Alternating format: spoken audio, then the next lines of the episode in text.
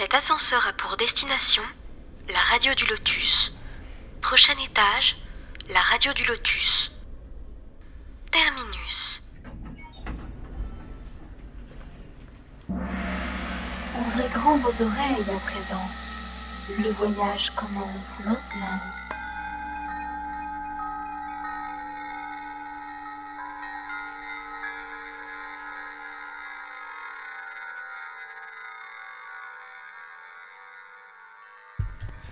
Bonsoir à tous, bonsoir à toutes, j'espère que vous allez bien. Vous êtes sur la radio du Lotus, Mickaël le Lotus avec vous.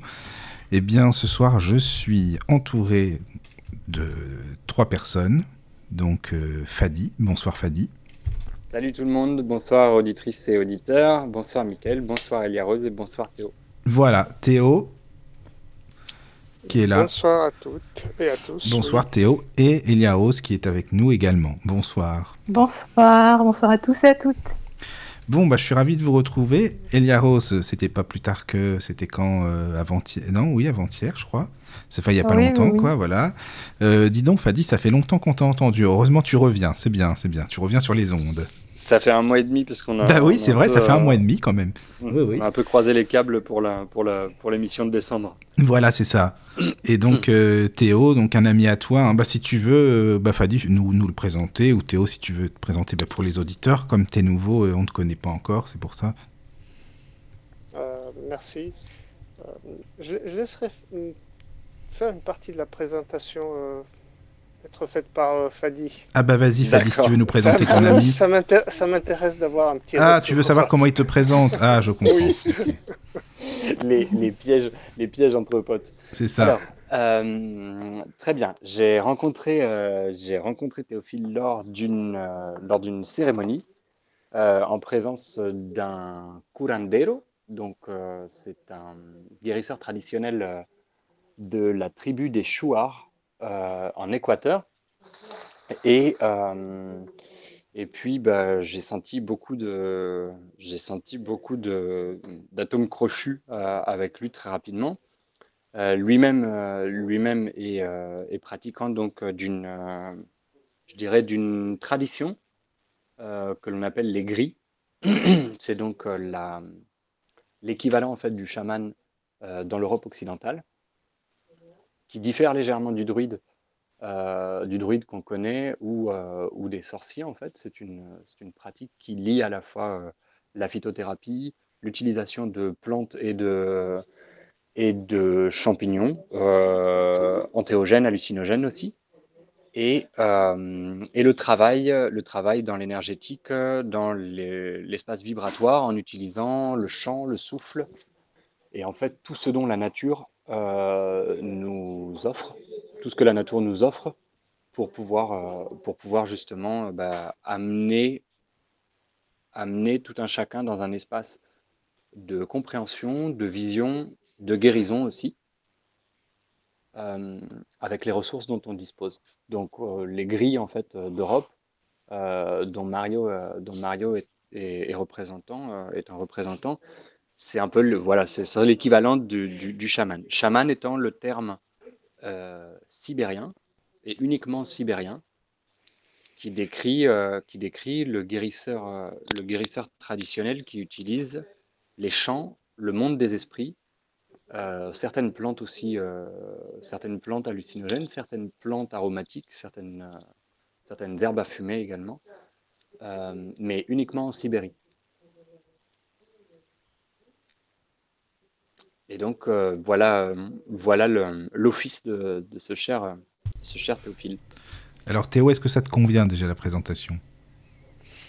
Ça, ça le fait presque. Presque. Ah, Il y a un petit Ah, truc, qu'est-ce Fadi. qu'il manque Il y a un petit truc quand même. Fadi, là, ça va pas. Il y a un truc quand même. Je vais me faire engueuler. ouais, c'est ça, ouais. Bon, alors Théo. Moi, j'ai l'habitude. Ah bon, bah ça va. Oui, Théo, vas-y, si tu veux rajouter quelque chose, n'hésite pas. Ah, juste, euh, juste un petit éclaircissement, disons que c'est des gens qui, qui travaillent ou qui œuvrent à, ramener vers des, valeurs euh, humaines, euh, je dirais de type un peu plus universel, Mais je dirais la bonne parole, elle n'est pas. C'est pas un prêche, mais c'est plus une invitation à expérimenter autre chose. Et puis de, de, pouvoir avoir un autre regard sur soi et sur le monde. Je viens de, je viens de percuter quelque chose. Effectivement, il y, a une, il y a une notion qui est très en lien en fait avec l'émission de ce soir, qui parle de, rites et traditions. Euh, dans ces rites et traditions, vu qu'on va évoquer Noël, euh, entre autres, l'idée c'est vraiment de, mettre, euh, entre guillemets, en lumière, disons, depuis, comme d'habitude, le spectre de l'expérience et des, expériences personnelles de chacun et des écritures sacrées auxquelles on peut faire référence, l'aspect justement de la foi, du sacré, la perception en fait euh, de l'importance d'un rite, de l'importance d'une tradition, de l'importance de répéter certains gestes, certains processus. Et en fait, bien souvent, la religion ou les sectes ont euh, galvaudé, transformé ça en un instrument de pouvoir, de politisation, de, d'enrichissement.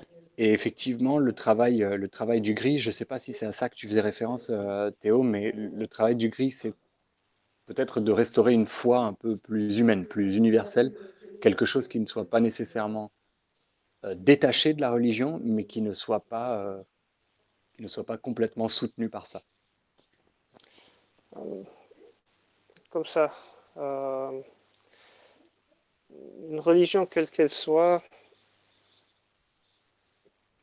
plus elle est exposée à un certain nombre de personnes, euh, plus il y aura des regards et des avis euh, différents qui sont proches les uns des autres.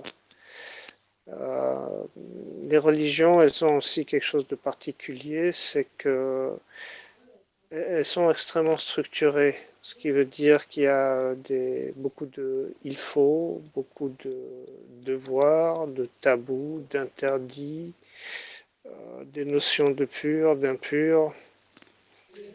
Euh, donc on, a tout ça là-dedans. Euh, pour, le, pour le gris, on n'a pas de jugement sur tous ces états de la manifestation à quelque part, mais on apprend tout simplement à les voir avec discernement pour ce qu'ils sont. Et à partir de là, ben, chacun euh, chacune selon ses capacités, je dirais, euh, intellectuelles, mentales, spirituelles, euh, fera ou aura une image qui lui sera propre. Donc, disons que c'est une démarche qui ramène à revenir à ce qui, à ce qui est le plus universel possible. Et là-dedans, il n'y a pas de... Le, but n'est pas une emprise, le but c'est une prise de conscience et une indépendantisation euh, la plus maximale possible. Est-ce que c'est... Oui, euh, Elia Rose, vas-y. Oui, est-ce que est-ce que c'est euh, est-ce qu'on peut parler d'éveil et de libre arbitre du coup? Oui, disons que c'est vers ça qu'oriente la démarche. Et euh, là-dedans, euh, tous les outils sont utilisables. D'accord. Faut pas hésiter. Hein, euh, merci Elia Rose déjà pour ta question. Faut pas hésiter. Hein, évidemment, Fadi, tu connais la maison hein, depuis le temps et pareil, allumer le micro, voilà. Alors juste pour les auditeurs qui veulent nous écrire, je rappelle le mail, donc contact lotus.fr contact lotus.fr et puis bah, comme ça euh, Elia Rose pourra lire vos mails, euh, ce sera plus facile. Voilà, si ça vous va, pour moi c'est parfait, si c'est bon pour vous. C'est nickel pour moi. Bon, parfait. Elia Rose, ça va pour toi aussi, pour les mails Oui, oui, c'est parfait. Euh, Bon bah voilà, bah écoutez, euh, donc on a dit euh, rite et tradition, donc hein, le thème de ce soir c'est rite et tradition, et comme mhm. c'est toi donc Fadi qui me l'a proposé, alors euh, est-ce que tu peux nous expliquer donc déjà, enfin un petit peu ce que tu entends par rite et tradition, donc on va parler de quoi en fait exactement? Bon Noël, tu disais bien sûr. Alors, Noël est utilisé, euh, tu sais, comme la plupart du temps, quand on a conçu, entre guillemets, notre programme de l'année, on utilise un peu l'air du temps euh, pour euh, situer une émission. En l'occurrence, la référence euh, à la fête de Noël qui est euh, si importante, encore plus dans le contexte présent, tu vois, où on nous interdit les réunions familiales, les rencontres de plus de tant de personnes, ça devient vraiment, entre guillemets, le cheval de bataille, tu vois, pour tout un chacun de justifier le contact humain. Donc en fait, les rites et traditions dans cet espace euh, prennent une importance euh, toute particulière. Et moi, j'avais, euh, j'avais, disons, réfléchi à trois thématiques majeures qu'on pourrait aborder au cours de, l'émission. Tout d'abord, le fait que ces rites, et, traditions, ils sont des manifestations du sacré au quotidien. C'est ce qui nous permet, en tant qu'être humain, euh, d'établir des espèces de zones de rappel de l'existence euh, du sacré, du divin, de la nature, de la vérité, peu importe le nom qu'on lui donne en fait. C'est c'est toujours une forme, c'est toujours un nom, mais c'est quelque chose qui est commun à toutes les cultures, à tous les êtres euh, humains a priori, et puis probablement à d'autres espèces aussi. Donc ça, c'était un peu le premier axe, euh, la manifestation du sacré et comment est-ce qu'on utilise finalement ces rites et traditions pour le manifester. Le deuxième, c'est euh, le fait qu'on qu'on a à travers ces rites et traditions une possibilité de comprendre euh, et de se comprendre entre peuples. C'est-à-dire que la diversité des approches, des ressentis et des descriptions ou des façons dont on va désigner le sacré, euh, dont on va orienter le rituel, les formes géométriques qu'on va utiliser, les formules, les ordres, tu vois, les couleurs, euh, toutes ces choses en fait vont nous permettre également d'établir euh, des parallèles entre toutes les cultures du monde, depuis les aborigènes d'Australie jusqu'aux Inuits euh, du pôle Nord.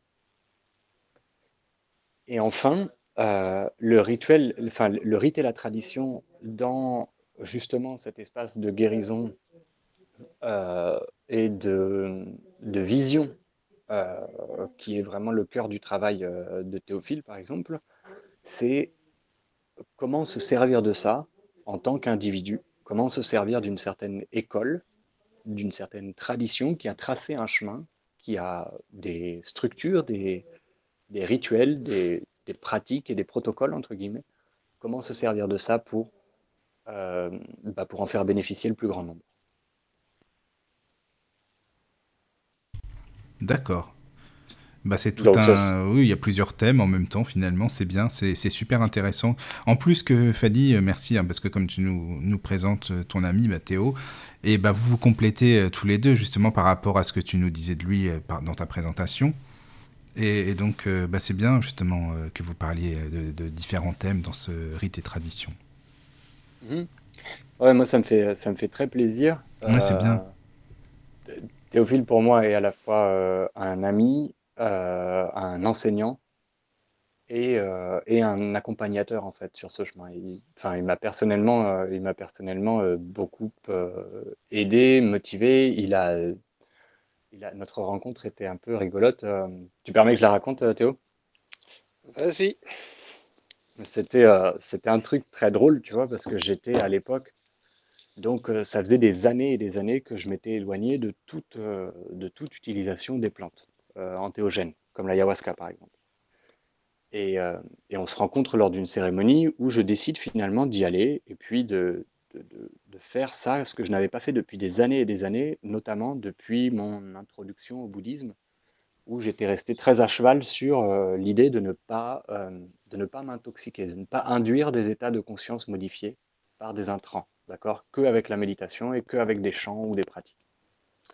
Et donc j'ai un peu, euh, un peu déjà cassé ce, schéma, tu vois, qui était, euh, qui était en fait une sorte de rigidité quand même, hein, même si elle m'a permis d'aller explorer de nouvelles choses, c'était un petit peu rigide, étant donné mon passé et, euh, mon passif dans cette, dans ce milieu. Et ben, notamment du fait du bouddhisme, je ne, je ne tuais plus aucun être vivant. J'étais euh, j'étais très strict aussi là-dessus. C'est-à-dire que ça faisait déjà des années que j'étais j'étais végétarien. euh. Mais c'était une conviction qui se basait plus sur une compréhension, euh, je dirais, mentale ou théorique, et qui du coup était pas vraiment intégrale, était pas vraiment complète. Et puis donc, la cérémonie a lieu toute la nuit, donc on travaille avec la plante. Euh, Il y a des chants, il y a, il y a un nettoyage de la part du, du curandero, du, du, chaman, donc euh, Chouard. Et, euh, et, euh, et moi, j'étais assis, en fait, je me trouvais à gauche euh, donc de, de Théo. Donc on a eu l'occasion de, sans trop se parler, en fait, de beaucoup échanger. Euh, énergétiquement vibratoirement, tu sens la personne, c'est ton voisin immédiat dans le cercle de, cérémonie, donc c'est quelque chose, c'est pas anodin en fait comme échange. Et donc euh, on se trouve euh, effectivement ces atomes crochus, ce qui fait qu'on commence à discuter. La nuit se passe, euh, on a une longue conversation avec, euh, avec le chaman durant laquelle euh, j'officie un peu de traducteur parce que lui ne parlait qu'espagnol. Et, et puis à la fin, on se retrouve donc Théo et moi le matin. Et moi, généralement, avec des plantes, je suis comme une fusée, quoi. Je dors pas pendant des heures et des jours, quoi. Ah je, ça, ça travaille et ça travaille beaucoup. Et donc, euh, on est tous les deux euh, les derniers euh, un petit peu survivants de la, la bataille. Et puis là, on est en train de manger une pomme. Et il y a, une fourmi qui se pointe sur un des quartiers de pommes. Et donc, je la regarde et puis je commence à minutieusement faire attention pour l'enlever. Et puis, Théo me regarde comme ça dans les yeux et puis il me dit, bah bouffe-la. Et, et je dis, bah non. Et donc, voilà, ça a été un échange qui n'a pas nécessité beaucoup de paroles. Et il m'a juste regardé comme ça en levant un sourcil puis en me disant, non, pourquoi? Et j'ai commencé à donc, discourir, tu vois, sur l'importance de l'être vivant, de trucs. euh, Puis il me dit, euh, oui, mais ça, c'est du blabla, ça. Et puis, bah, j'ai bouffé la fourmi. Ah, tu l'as bouffé finalement. Ouais, Ah bah d'accord. tu manges. j'ai becté la fourmi alors que j'avais passé, enfin, imaginez-vous, j'avais passé des retraites entières de méditation avec euh, une vingtaine de moustiques en train de me piquer simultanément, sans en tuer un seul, sans en Ah oui, alors que là, tu l'as bouffé, la pauvre fourmi. Ah ouais, je, je lui ai fait, je lui ai fait sa fête. Eh bah oui, euh, d'accord. Et bon, disons que ça a été, ça a été une phase, euh, pour rejoindre un peu le thème de ce soir, ça a été une phase durant laquelle ça a été un peu le déclenchement avec cette cérémonie qui m'a fait revenir sur mon idée des intoxicants et puis euh, de la bonne voie, entre guillemets, de la bonne façon d'aborder euh, d'aborder la spiritualité, la foi, le sacré. Ça a été une phase, en fait, pour moi, de très, très grandes expérimentations. Et donc, du coup, d'une d'une appropriation de la foi. Et quand, Théo manifeste, euh, quand Théo il parle d'autonomie ou d'indépendantisation des individus, c'est qu'en fait, les, dogmes, les religions et les sectes dont on avait parlé pendant les arnaqueurs, par exemple, les arnaqueurs spirituels, tu te rappelles, Michael, ils ont cette, ils ont cette tendance, en fait, ces, ces entités-là ont cette tendance à, ces égrégores-là, à prendre le pouvoir, en fait, personnel. Et donc, du coup, à s'approprier d'une personne, de son pouvoir de décision, de son pouvoir de, choix, d'action, etc. Et euh, ben, de manger cette fourmi, je, l'ai sacrifiée sur l'autel de la, de la compréhension. hein. Elle a été, euh, elle a été sacrifiée, mais pas, pas vainement. C'est pas, elle a, elle a vraiment été très, très utile. Parce que de là, euh, de là effectivement, que ce soit au niveau du yoga, du, de la pratique de la méditation bouddhiste, de, du chamanisme, d'énormément de choses, moi, ça m'a, ça a été, euh, ça a été quelque chose de très chouette. Et de là, euh, c'est développer un lien, en fait, euh, avec, avec Théo, qui a été, ouais, qui a, qui a été, qui a été au-delà, en fait, du simple enseignement, quoi. Qui, Et alors, tu as finalement, tu as pris de l'ayahuasca, alors? ouais, ouais, à de nombreuses reprises. hein. Moi, Ah oui, euh, Eliboga, t'as eu ou non? Euh, non, ça c'est marrant, on en a parlé euh, il n'y a pas longtemps, mais euh, non, je l'ai vue il n'y a pas longtemps là. Elle est venue se manifester à moi, mais pas, euh, mais pas en, pas en forme matérielle, quoi. Ah d'accord, d'accord. La, la fourmi,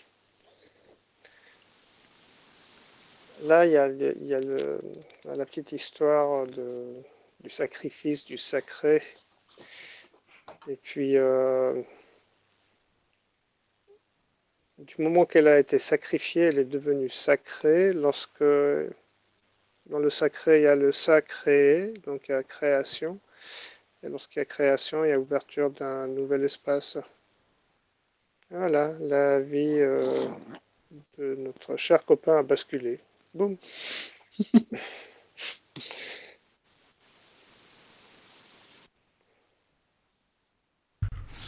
Ben alors si tu veux, euh, Fadi, si tu veux commencer à nous parler euh, des fameux rites et traditions, comme ça on peut entrer dans le vif du sujet. Puis comme je, rappelle l'email, hein, si les auditeurs vous voulez écrire, donc le contact lotus.fr, contact lotus.fr, n'hésitez pas. Voilà, je te laisse la parole, Fadi. Super, je te remercie, euh, Mickaël. Et puis euh, moi, je t'invite, je t'invite Théo, en fait, à chaque fois que tu sens, tu sens la possibilité de d'amener, disons, euh, plus, euh, plus de lumière ou euh, des commentaires sur, sur ce que je vais dire, à pas hésiter à, à interrompre. Parce que sinon, je suis un moulin à parole et je parle tout le temps. Enfin, ça, vous le savez bien, euh, Michael et toi. Eliade, tu vas pas tarder à en pâtir, mais euh, tu vas le, découvrir aussi. Non, non, mais elle le sait, t'inquiète pas. hein. Elle, elle te connaît. hein. C'est bon. D'accord. Euh, donc en fait, euh, le, cette idée de, d'évoquer les rites et les traditions dans le sens d'une manifestation du sacré, de, cette, euh, cet acte de création autonome euh, au quotidien et comme des espèces de guirlandes de rappel, comme des espèces de, petits euh, pense-bêtes, qu'on dispose euh, tout au long de l'année. Dans mon expérience, c'est fondamental étant donné que c'est ce qui m'a permis de trouver énormément de réponses à des questions que je me posais depuis tout petit. Comme euh, les auditeurs euh, ont pu le savoir, s'ils se rappellent un petit peu de, toutes les choses que j'ai racontées, euh, je suis issu d'une famille donc multiculturelle, de parents libanais, ma mère catholique maronite, mon père musulman chiite, d'extraction religieuse, les deux qui sont, disons, pas devenus athées, mais qui ont une pratique de la religion qui leur est très propre et qui les a fait s'éloigner des communautés auxquelles ils appartenaient, euh, ont fait que très tôt, je me suis posé énormément de questions sur la foi. Et je me suis posé énormément de questions sur la justification d'une telle foi, sur la justification du sacré. À quoi ça sert en fait? En tant qu'enfant, à quoi ça sert de révérer Dieu? À quoi ça sert de prier tous les soirs euh, au bord de son lit? À quoi ça sert de bénir la nourriture? Tout ça, ça a évoqué en moi, enfant, des questions, euh, des questions très profondes. Parce que, parce que je considérais que en tant qu'enfant, j'avais le droit à réclamer l'information, j'avais le droit à réclamer la compréhension. Étant donné qu'on dit tout le temps ça, tu vois, tu dois aller à l'école, tu dois apprendre à, tu dois apprendre à ci, tu dois apprendre à ça. Moi, j'ai pris les choses au pied de la lettre et effectivement, j'ai appris à apprendre. Et les réponses qu'on me donnait étaient toujours euh, nébuleuses, en fait. Étaient toujours euh, incompréhensibles. Euh, parce que c'est comme ça. Ou parce que c'est écrit dans la Bible ou dans le Coran. Et, euh, je disais, bah, euh, comme le disait une blague qui circule beaucoup sur Facebook, euh, bah alors, parce que c'est écrit dans le Coran et parce que c'est écrit dans, Monsieur Chapeau, c'est la même chose. Enfin, je veux dire, pourquoi est-ce qu'on ne ferait pas référence à un, livre de fiction ou à un livre pour enfants pour dicter des règles de morale Donc ça a été, ça a été pour moi des recherches très tôt qui ont été jalonnées. Voilà, c'est littéralement le terme, qui ont été jalonnés par des événements euh, importants. Donc si on parle de chronologie, bah, euh, Noël, euh, l'anniversaire, la date de la naissance, le, réveillon, et puis Pâques, et puis, puis après il y a eu des associations bêtes qui se sont faites dans ma tête, à savoir sacré égale vacances, ou, ou, sacré égale obligation. Alors euh, moi j'ai de la chance, j'ai échappé, euh, j'ai échappé entre guillemets euh, à certaines traditions sans les comprendre. Aujourd'hui, je serais capable de retourner me faire baptiser et puis faire une communion. Aujourd'hui, je serais capable de le faire, mais je le ferai de mon plein gré. C'est pas du tout la même chose que d'obliger un gamin qui comprend rien à ce qui se passe à psalmodier des trucs qu'il ne comprend pas. Et, donc, j'ai échappé à ça, mais j'ai quand même voulu explorer le catéchisme et j'ai demandé en fait des comptes sur ce sacré, euh, sur, euh, sur cette divinité, sur l'importance de la tradition. Et ma foi, j'ai été euh, très désagréablement surpris en fait.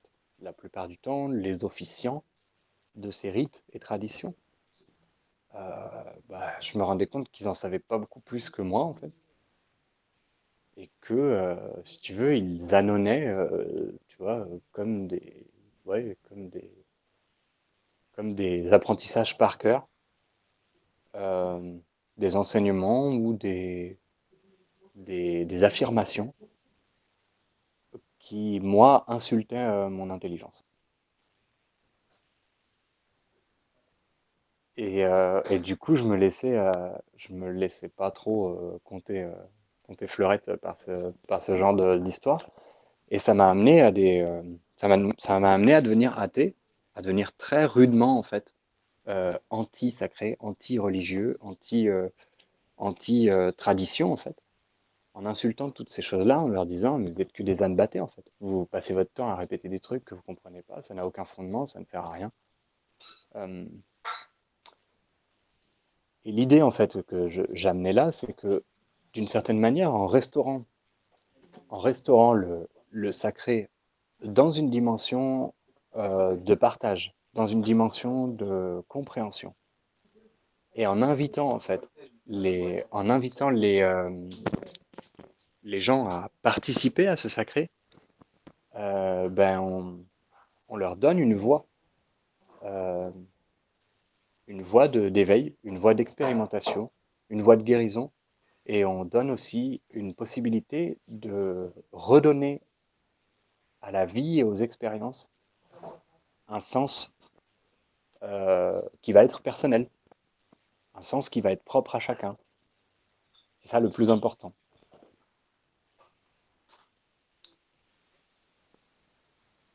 Est-ce que, est que euh, Théo, tu as quelque chose à ajouter là-dedans ou est-ce que euh, Michael, tu as une. Euh, Moi, ça va pour l'instant, c'est bon. Je, je suis Welia, oui, pareil. Hein. Moi, ça va là pour l'instant. Oui, après, tu, tu enfin, en remettant en question tout ça, en fait, tu, tu crées tes propres rites et traditions au final. Alors, dans un premier temps, oui. Dans un premier temps, j'ai un, peu fait, un peu fait ça. Et je me suis rendu compte que la patouille, euh, la patouille que je faisais me convenait, euh, me convenait au début. M'a permis de, m'a permis de redonner un sens un petit peu à ça. Et puis euh, rapidement, en fait, je me suis rendu compte aussi qu'il me manquait des éléments. Je me suis rendu compte que ces choses-là étaient incomplètes, ou alors qu'il y avait beaucoup d'espace d'ombre. Et c'est là que, c'est là qu'en fait, oui, pardon, pardon Théo, vas-y. Oui, oui, vas-y, vas-y, vas-y. C'est en ça que je, rebondirais sur, euh, je sur euh, le, deuxième et troisième axe, entre guillemets, de cette, euh, de cette réunion, de cette émission, c'est la partie de la diversité des approches et des ressentis m'a paru très, au début, très agobiante en espagnol. comme si j'étais submergé, en fait. Il y avait tellement de trucs. C'était tellement difficile, c'était tellement... c'était tellement tiré par les cheveux, certains certains protocoles, certains rituels, que je me disais, finalement, mais c'est impossible de se rappeler de ça. Comment veux-tu te rappeler d'un, livre entier de psalmodies Comment veux-tu te rappeler de tous les trucs euh, faut mettre la main à droite, pas à gauche, euh, faut faire attention de ne pas sortir le rikiki, euh, tu vois, pas porter d'argent à cet endroit, à l'autre endroit, faut mettre un chapeau, de l'autre endroit, faut enlever les chaussures, de l'autre... Enfin, moi, j'étais... je me disais, mais ça n'a ni queue ni tête. Et, en même temps, je me suis rendu compte que moi-même, dans mes petits rituels et dans mes petites traditions que je mettais en place, eh bien, je, j'avais aussi cette, euh, j'avais aussi cette tendance. Il y a certains endroits où je préférais enlever mes chaussures, il y a certains endroits où je préférais ne pas lever les yeux au ciel, il y a certains endroits où. Et donc, euh, c'est là que je me suis mis à me pencher un peu plus sur euh, les traditions existantes.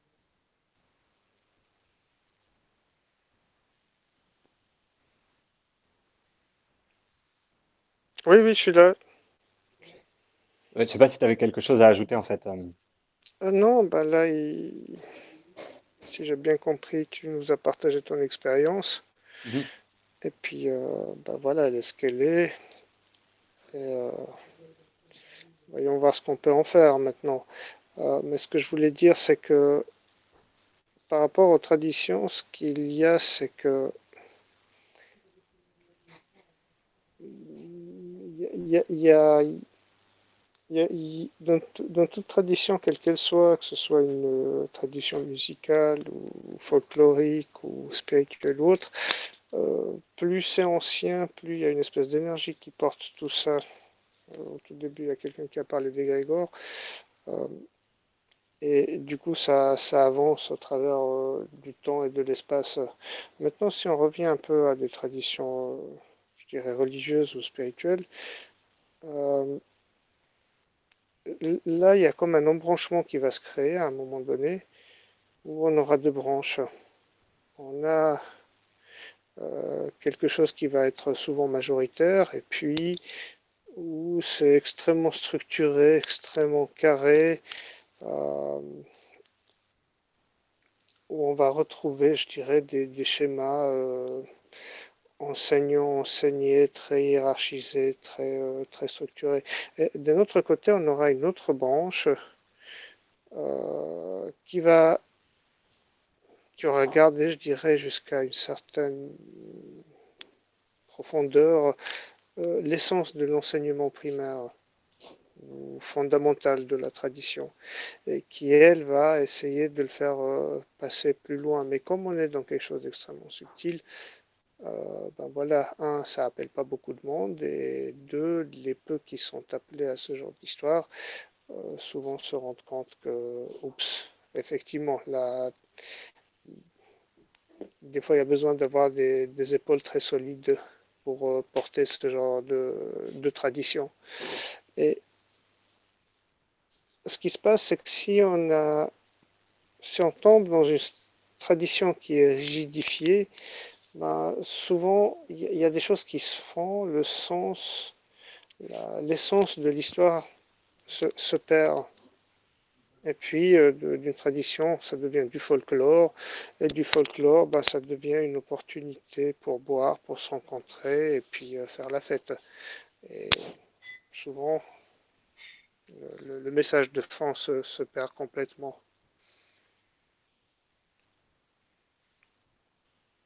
Voilà, petite participation par rapport à, à tradition. Ben merci, euh, merci euh, Théo. Fadi? Ouais, et cette perte, cette perte de sens, en fait, cette perte de sens, c'est celle qui m'a. Ah, j'ai cru que Elia voulait participer, mais cette perte de sens, moi, c'est celle qui m'a vraiment profondément, euh, profondément euh, touché, marqué. Je suis, euh, enfin, comme on disait, on partage, enfin, je partage mes expériences avant tout ici pour évoquer des sujets qui peuvent, qui peuvent toucher un plus, plus grand, large spectre de, personnes, mais moi, j'ai posé des questions, par exemple, très bêtes, très naïves, quand j'étais euh, tout petit. Euh, à savoir que je commençais à comprendre que bah, pour euh, se reproduire, il fallait un homme et une femme, et que, et que je reprenais donc les, fondations des trois, des trois religions du livre, donc le, judaïsme, le, christianisme et l'islam. Et ces trois religions ont pour, ont pour patriarche premier Adam, donc le premier homme, euh, et Ève. Euh, et, c'est vrai que je me suis fait vraiment rembarrer. Euh, le plus violemment, ça a été par un prêtre, mais, mais dans les trois cas, quand j'ai eu l'occasion de, disons, de poser la question, de se dire, mais, mais du coup, les enfants, ils ont, ils ont couché entre eux. en plus, il y en avait que deux, et c'était deux mecs. D'où sont sorties les femmes Enfin, votre histoire, elle tient pas debout. Donc, la recherche de sens, a été pour moi euh, quelque chose de fondamental sur, euh, sur, les, sur les religions et les traditions présentes.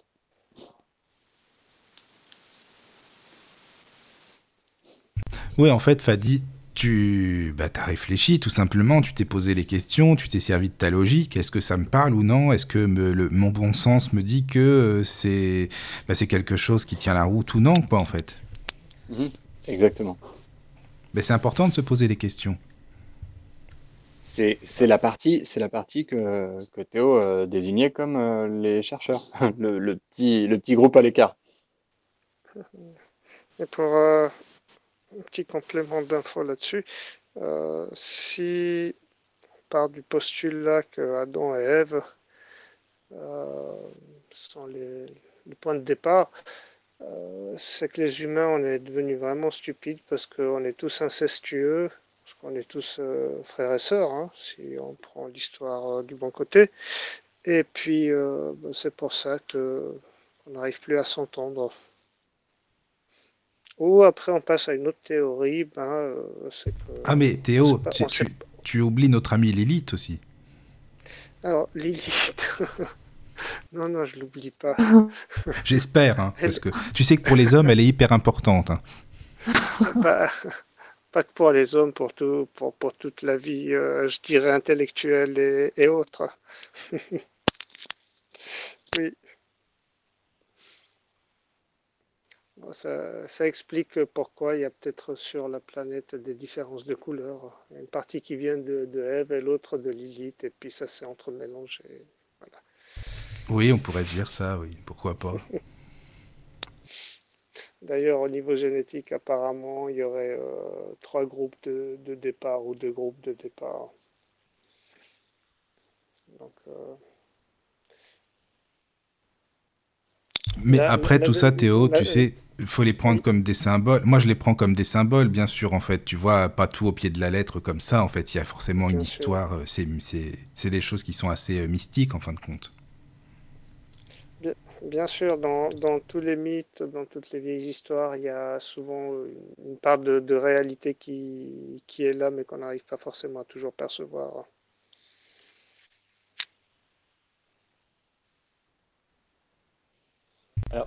Moi, pour le coup, ouais, moi, pour le coup, tu vois, la, grosse question, la grosse question que je me posais, c'est pourquoi est-ce qu'on ne m'a pas répondu ça euh, Alors, enfin, c'est la question que je me pose aujourd'hui. Et c'est celle qui, c'est celle qui m'a fait, euh, qui m'a fait aussi réfléchir sur ce thème et qui, et qui transforme, euh, qui transforme la manière dont, dont je vis les rites et traditions, dont je les partage aussi avec mes proches et, euh, et dont je peux le partager notamment avec, euh, notamment avec des enfants.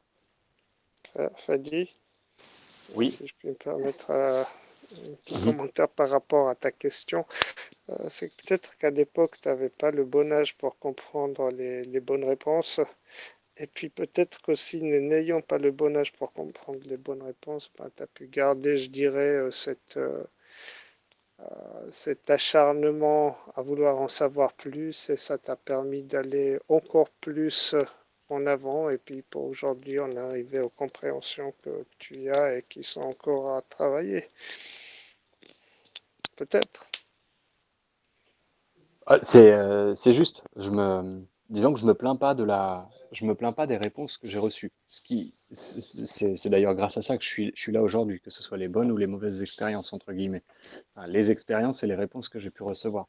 Maintenant la, maintenant la question c'est aussi de quelle manière est-ce que je, je, je me comporte moi en tant que, en tant qu'adulte, en tant que pratiquant je j'utilise pas vraiment le terme croyant parce que ça, ça induit une notion un petit peu, euh, petit peu de, de croire euh, entre guillemets euh, sur parole. Je dirais de pratiquant parce que ça, ça exige en fait une expérience. Ça exige une expérimentation et ça exige une, un vécu.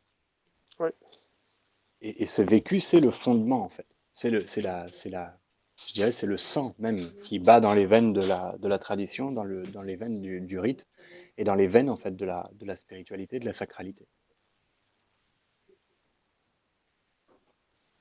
Tout à l'heure, tu parlais de la fourmi, ça me fait penser à donner un coup de pied dans. Attends, c'est dans la fourmilière, je crois qu'il y a une expression comme ça, Mhm. justement. C'est ça, ouais. En Ouais, posant toutes ces questions et euh, effectivement en heurtant peut-être euh, certains prêtres et autres euh, personnes religieuses. C'est vrai que c'est.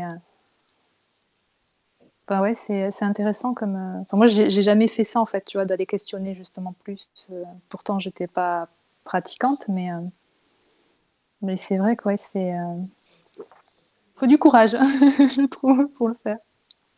Ouais, ou parfois un peu de la, de la témérité ou de la, curiosité. Moi, ce que j'éprouvais, c'était beaucoup de curiosité. Parce que je... parce que je trouvais ça très joli, en fait. Moi, j'adore les histoires, euh, j'adore les jeux, euh, j'adore les...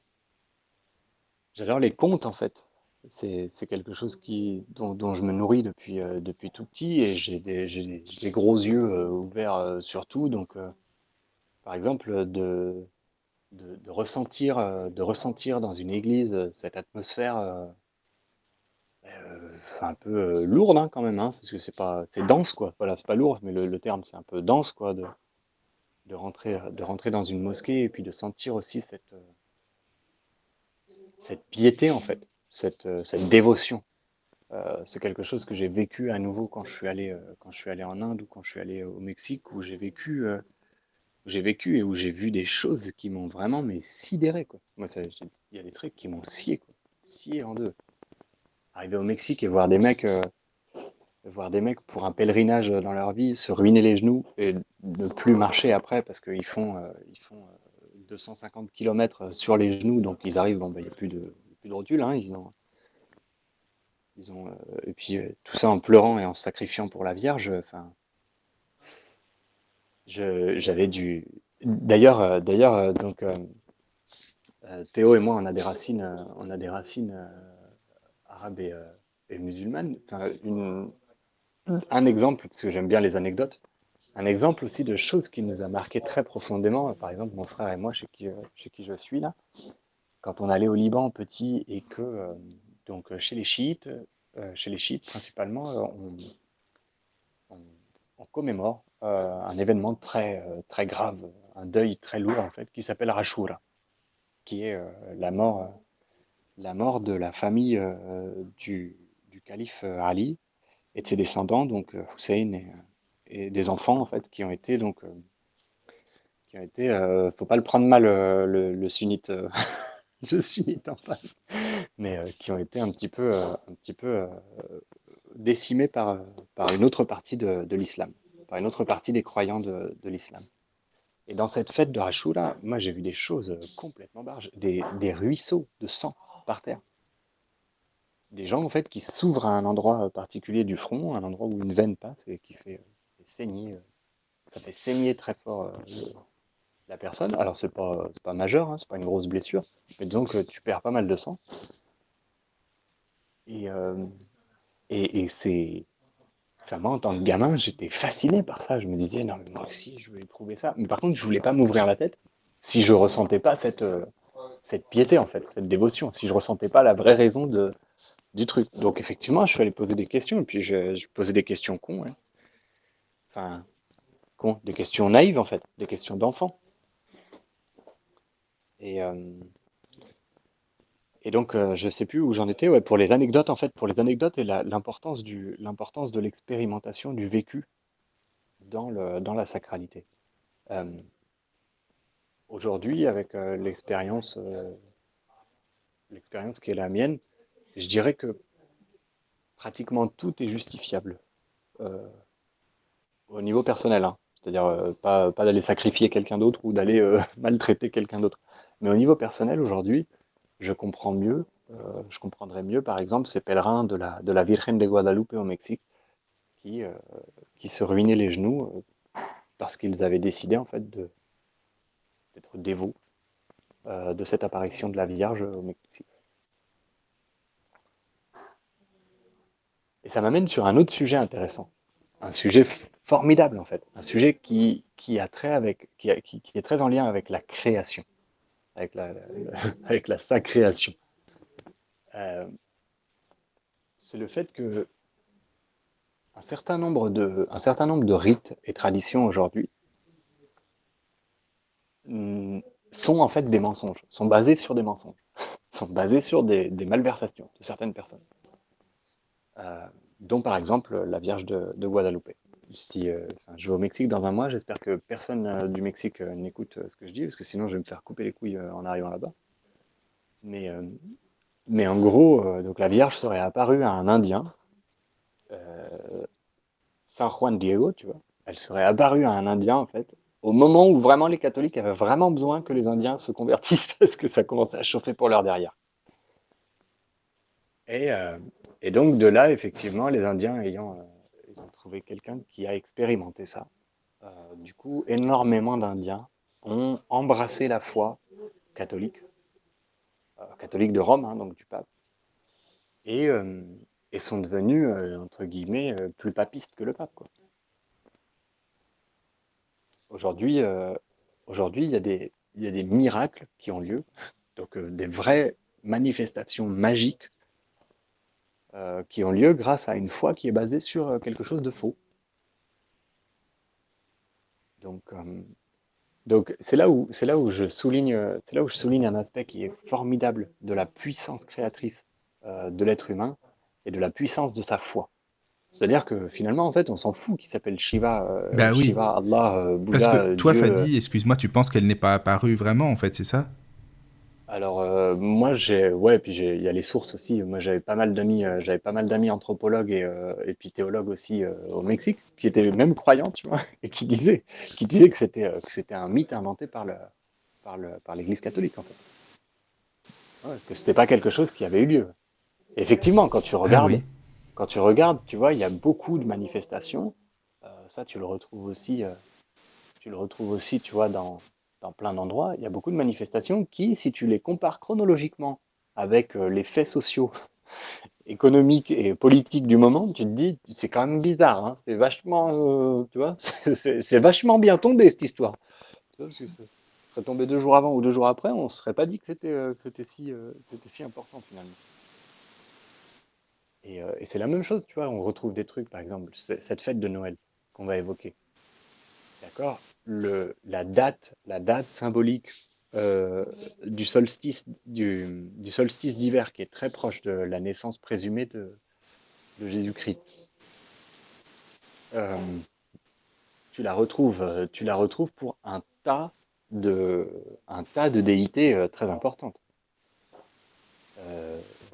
Pour Horus, pour Krishna, pour, pour, pour un, une divinité grecque, pour, euh, Enfin, il y a énormément de, il y a énormément de traditions en fait, qui se basent sur un enfant né d'une vierge, fécondé par un esprit, Oui, c'est vrai qu'il y en a pas Euh, mal. Oui, né, né au fait de l'hiver, tu vois, né à- au moment le plus sombre en fait, né vraiment au moment où tout le monde en chie euh, des, des ronds de chapeau quoi, tu vois, où euh, il n'y a, a pas de bouffe, il fait froid, euh, la nuit, euh, la nuit est plus longue que le jour, y il y a énormément de symbolique derrière ça. Oui, mais ça a à voir aussi avec un, un phénomène cosmique aussi. Ouais, des alignements d'une lune. euh, Oui, oui, c'est ouais, ça. D'une lune de Vénus ça. en fait qui aurait disparu. Ouais, Ouais, je te dirais, hein, je regarderai, mais euh, il y avait un truc Mhm. comme ça. Ouais, mais c'est donc tu vois au final, au final c'est vrai que euh, c'est vrai que est-ce que euh, est-ce que la façon dont on dépeint une expérience, la grosse thématique d'aujourd'hui, c'est le fait que euh, le fait qu'aujourd'hui, ce qui ce qui vaut la peine d'être valorisé, c'est l'expérience, pas la façon dont on la dépeint. Aujourd'hui, on prête plus attention euh, au nom, au protocole, à la coloration qu'on donne à quelque chose euh, que à cette chose elle-même. Et euh, j'aime bien le terme, j'aime bien le terme ineffable parce que ineffable, c'est-à-dire qu'il ne peut être raconté, qui ne peut être décrit par des mots. Et le, et l'e- l'expérience sacrée, l'expérience divine, l'expérience spirituelle ou l'expérience de l'esprit euh, vécue individuellement n'est pas, euh, pas quelque chose que tu peux narrer. C'est pas quelque chose que tu peux raconter en fait. Tu peux éventuellement essayer de trouver des mots. Tu peux dire, oh, j'ai senti comme un truc. C'est toujours comme un truc où ça ressemblait à un machin, mais, euh, mais tu peux peux pas indiquer à une autre personne en fait. Elle ne peut que la vivre. Et l'essence des rites et traditions me semble aujourd'hui la possibilité de rassembler les gens, de rassembler, euh, de rassembler les, les humains autour euh, d'une expérience.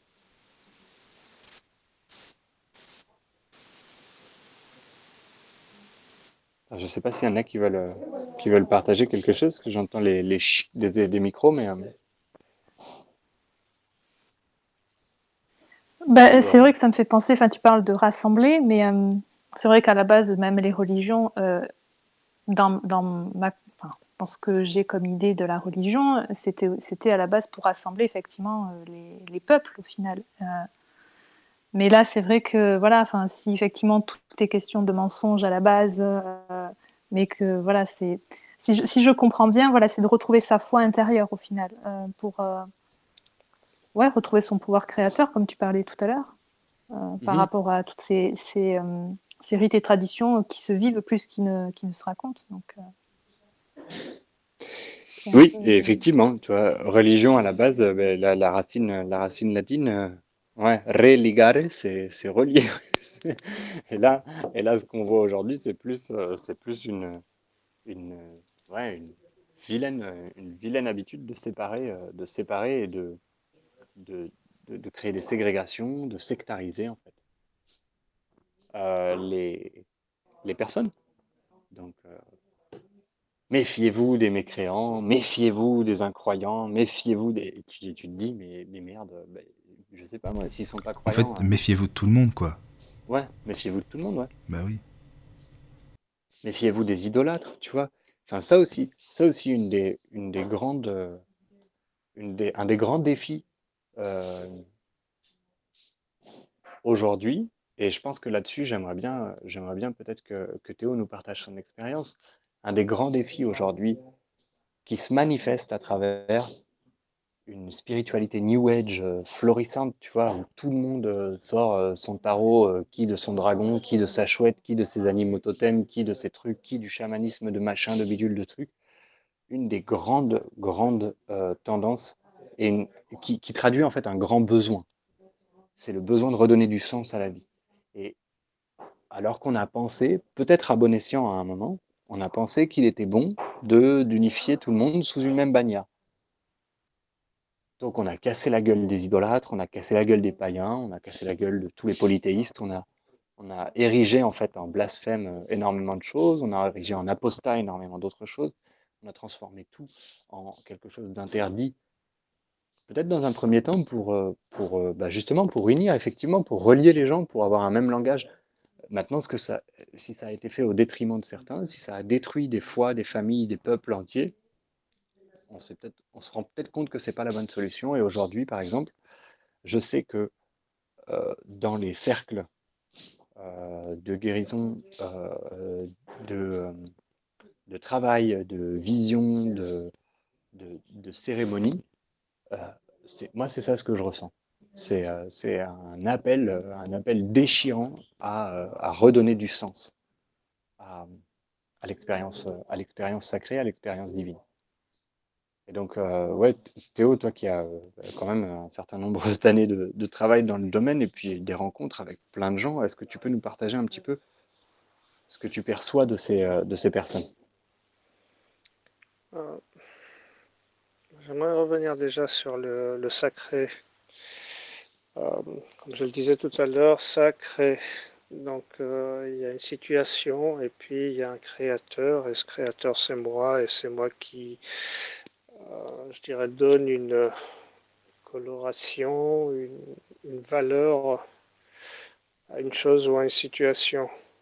Après, cette valeur peut venir du cœur ou ça peut être une valeur que je dirais que je vais répéter mécaniquement parce que mon père m'a enseigné ça, mon grand-père, ainsi de suite, ainsi de suite. Euh, voilà, donc là, il y a création, il y a quelque chose qui devient sacré. Ce qui fait que cela ne va dépendre que de mon regard pour rendre ceci sacré ou non sacré. Euh, comment rendre quelque chose non sacré vu que tout est création? Donc tout est sacré dans le sens mérite un minimum de respect. Euh, chaque, époque me semble apporter ses lots de questionnements, ses difficultés, ces belles choses aussi. Euh, actuellement, on a effectivement une, grande explosion qu'on pourra appeler euh, ou nommer de spirituel, mais avant que ça devienne spirituel, on a encore un petit bout de chemin pour, en tout cas pour beaucoup de gens, dans le sens que euh, la spiritualité, c'est pas une histoire de croyance, même si ça peut commencer par une histoire de croyance. Euh, il y a réellement cette histoire d'auto-investissement dedans. Et l'auto-investissement, c'est pas ok, je m'investis là-dedans parce que là, ma copine ou mon voisin ou je ne sais qui d'autre euh, regarde dans ce sens-là. C'est un appel de l'intérieur et puis voilà, je m'investis ou je m'investis pas. Ce qui fait que ça, on a un grand mélange d'ersatz et de spiritualité, de spiritualité vraie aussi, qui se mélange dans toute cette grande et magnifique population du New Age. Et ce qu'on oublie souvent, c'est qu'en Europe, euh, un peu plus, un peu moins de 2000 ans de ça, euh, c'était riche en culture, en, spiritualité, en tradition, en peuple. Et puis tout d'un coup, il y a une nouvelle religion, une nouvelle croyance qui arrive, et puis ça asphyxie tout le monde, ça, s'approprie tout ce qu'il y avait d'intéressant dans ce qui précédait, et puis ça s'installe en disant c'est moi l'unique et le seul qui détient la vérité. Mais euh, comme toute chose est cyclique, ce qui se passe, c'est peut-être qu'on est en train de vivre tout simplement un, retour, euh, dans le sens que, ben voilà, ce qui tenait avec beaucoup de fermeté a vieilli, les consciences euh, ont évolué,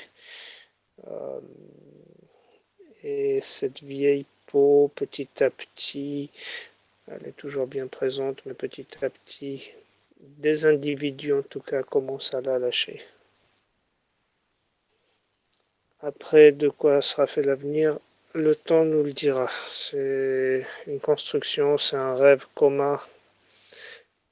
Et plus il y a de gens qui se questionnent, je dirais même qui sont insatisfaits, plus il y aura des gens qui auront accès à la prise de conscience. Et plus on a de prise de conscience, plus il y a d'énergie et plus tout va dans quelque chose, je dirais, de plus constructif.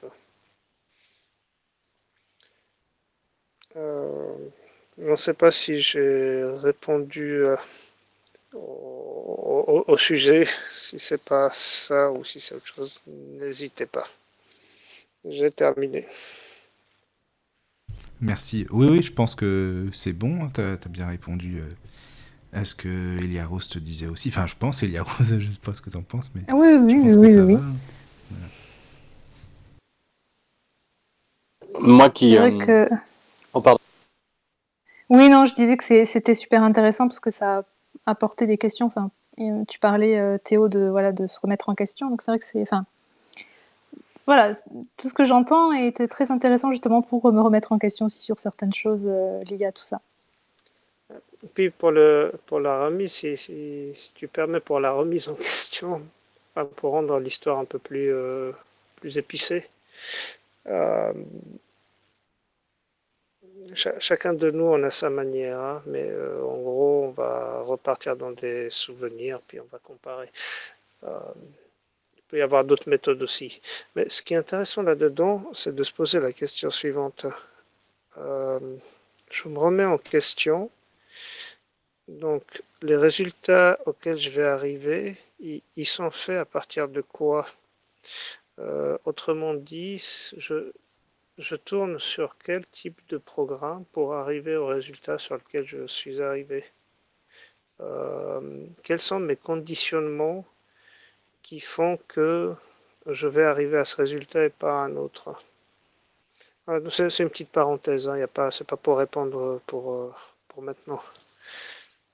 Euh, juste matière à, à, réfléchir. Euh, comme le disait l'autre, réfléchir, c'est un meilleur réflecteur, c'est un miroir. Dans la tradition zen, on passe notre temps à polir le miroir pour qu'ils réfléchissent mieux. Ah, c'est pas mal ça. Merci.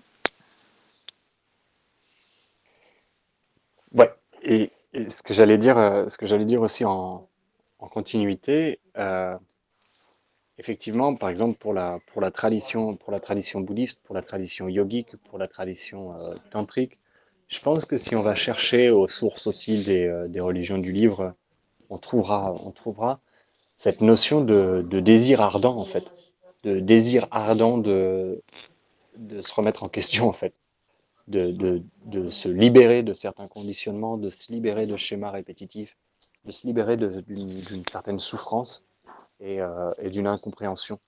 Donc euh, effectivement, à la base, euh, à la base de tout, je dirais que c'est cette remise en question qu'on retrouve, qu'on retrouve à chaque fois.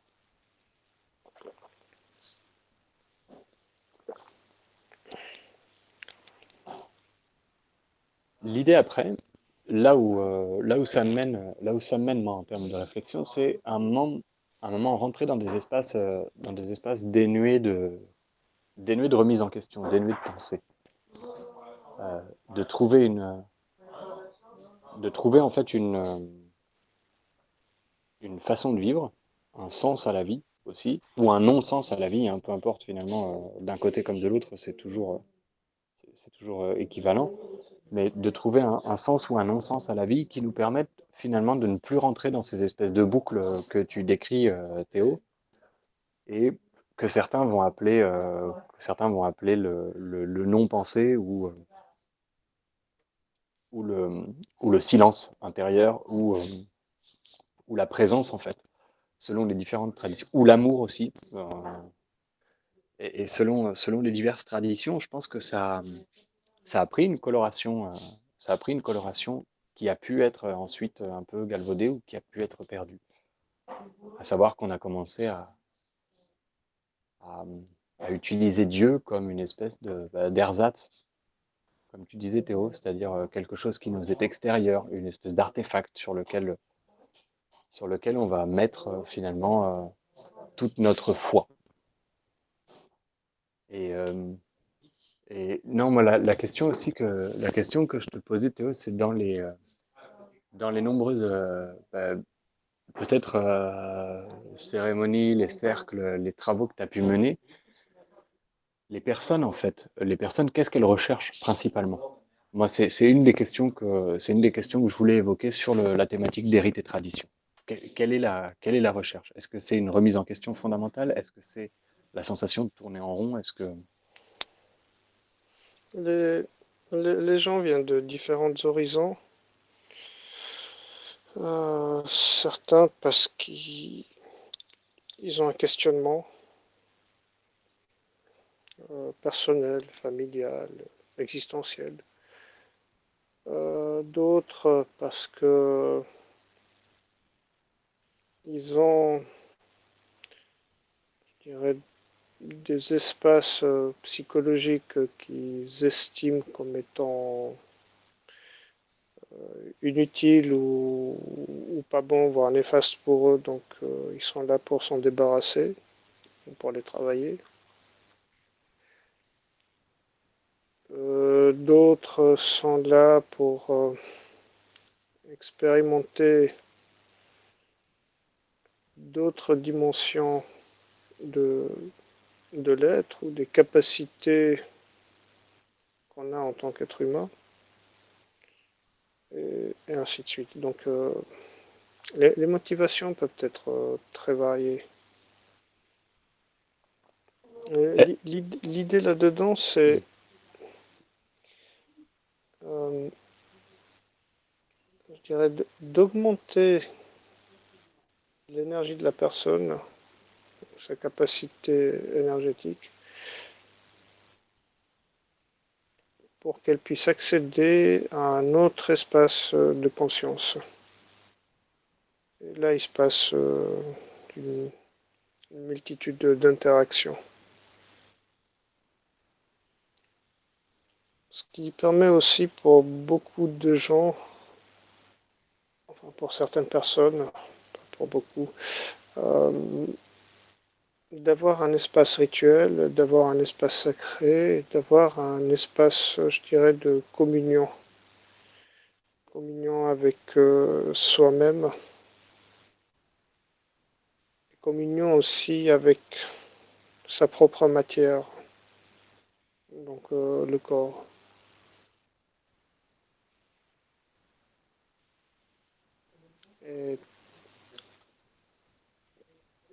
Tout ça nous amène à justement à mieux nous, connaître.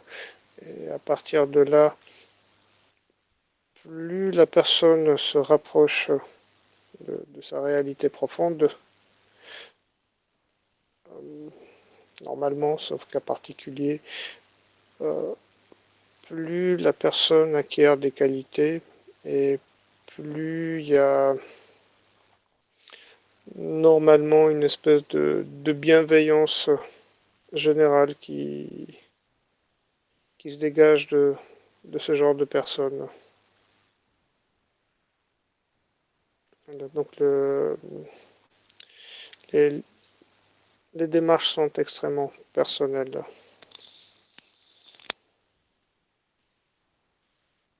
Ok, merci. Et est-ce qu'on peut, est-ce qu'on peut quand même euh, enfin, je ne sais pas si de, ce que tu décris, il y a quelque chose de sous-jacent qui n'est pas forcément manifeste, qui n'est pas forcément euh, exprimé ou compris comme tel par, euh, la, diversité de personnes qui vont, qui vont se rapprocher de toi pour euh, du travail spirituel. Mais il y a quand même une, il y a quand même une notion de, ouais, il y a une recherche en fait de, de réalisation de soi les, demandes sont réellement variées.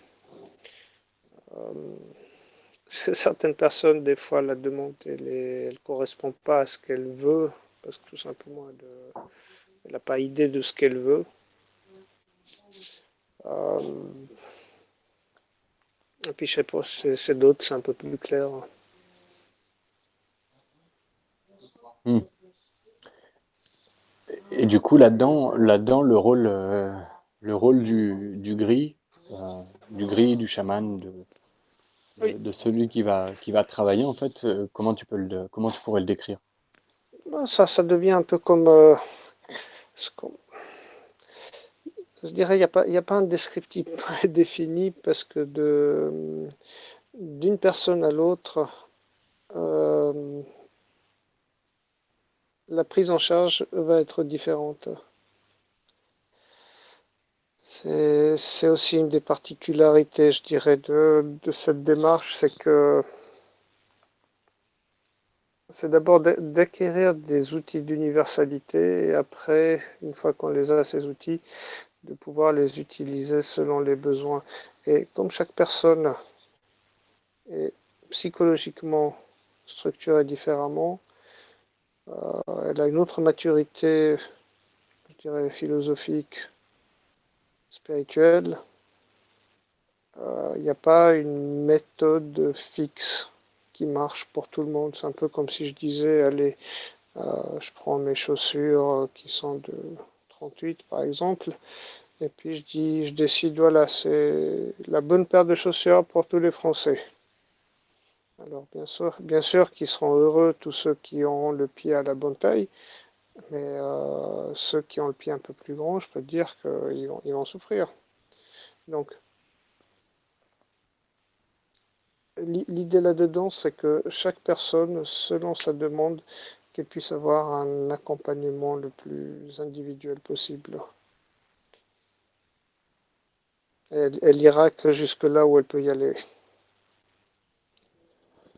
Ouais, ça, ça j'entends. Alors après, ce qui me, ce qui m'interpelle et ce qui rejoint, ce qui rejoint le sujet des, euh, des rites et traditions, tu vois, c'est cet aspect de, de- d'acquérir des outils euh, universel- d'universalité en fait, des mhm. outils qui sont, euh, qui sont entre guillemets finalement en fait euh, applicables à tout le monde et que tu adaptes entre guillemets à chaque, euh, à chaque personne.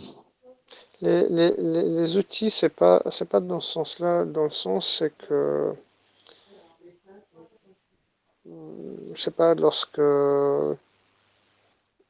on va pour faire une école euh, quelconque, il y a, des principes de base qu'il est nécessaire euh, de s'approprier très vite. Donc euh, c'est ce genre d'outil que je parle, ce qui veut dire que la personne qui, veut apprendre quelque chose, la, la base c'est de vérifier qu'elle a ou qu'elle acquiert le plus rapidement possible certains outils. Donc c'est des, des manières d'envisager les, les, situations à niveau psychologique. Une fois que ces outils-là sont intégrés, à partir de là commence une autre étape. Euh, tu parles, tu parles d'outils, mais tu pourrais nous donner un exemple, par exemple, de... Oui, alors, euh, par exemple, il y a, euh, si tu écoutes un peu autour de toi, ou peut-être toi-même, je t'ai pas entendu parler assez, chez beaucoup de gens, ils vont utiliser par exemple le, tu ou le on au lieu de parler en je, comme exemple. un autre exemple, dans, en tout cas il reste vrai pour le français, euh, beaucoup de gens lorsqu'ils parlent dans leur langage, euh, il y a souvent le mot euh, il faut que je fasse, je dois si, il y a ces espèces d'impératifs qui, qui sont automises là-dedans. Donc c'est déjà de déprogrammer tout ça. Ça c'est juste pour un petit exemple de base. Ah oui, mais c'est très parlant, effectivement, oui. Euh, le langage est, euh, a un pouvoir euh, assez important, oui, dans la réalisation de soi. Mhm. Disons que l'idée là-dedans, c'est de développer un maximum la, conscience, donc la présence. Et quoi de mieux, ou quel meilleur outil que soi-même? Et comme et comme euh, j'ai mon quotidien comme laboratoire, ben, j'en profite pour m'entraîner. Tu vois, c'est ça qui, fait la grande différence entre cette démarche et puis une religion ou autre, c'est que là, il y a, euh, la personne n'est pas prise par la main.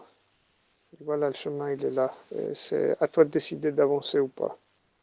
Ce qui veut dire que c'est à toi de, de voir si as cet appel, je dirais, intérieur pour aller de l'avant.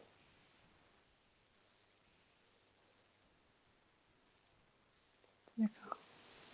Tu il y a, je vais prendre un petit exemple biblique euh, où il est dit quelque chose dans le genre. Donc, euh, la, formulation n'est pas biblique, elle est, elle est mienne, mais le, sens, euh, il reste valable.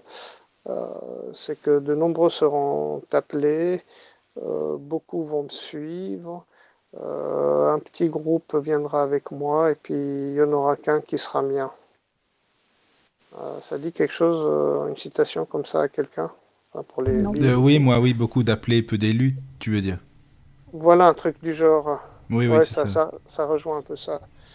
Et là-dedans, ce que il y a une grande sagesse c'est que si je reprends par exemple le, mouvement New Age, euh, c'est que la route, elle est là pour tout le monde. La, possibilité, elle est là pour tout le monde.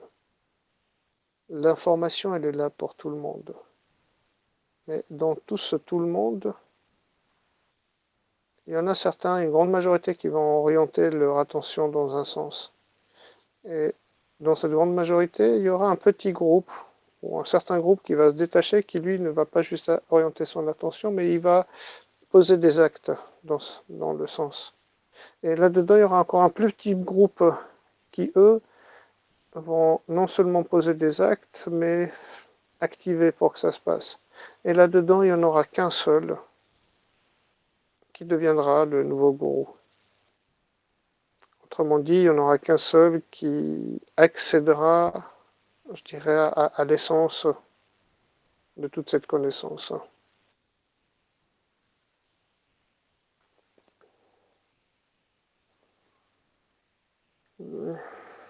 C'est.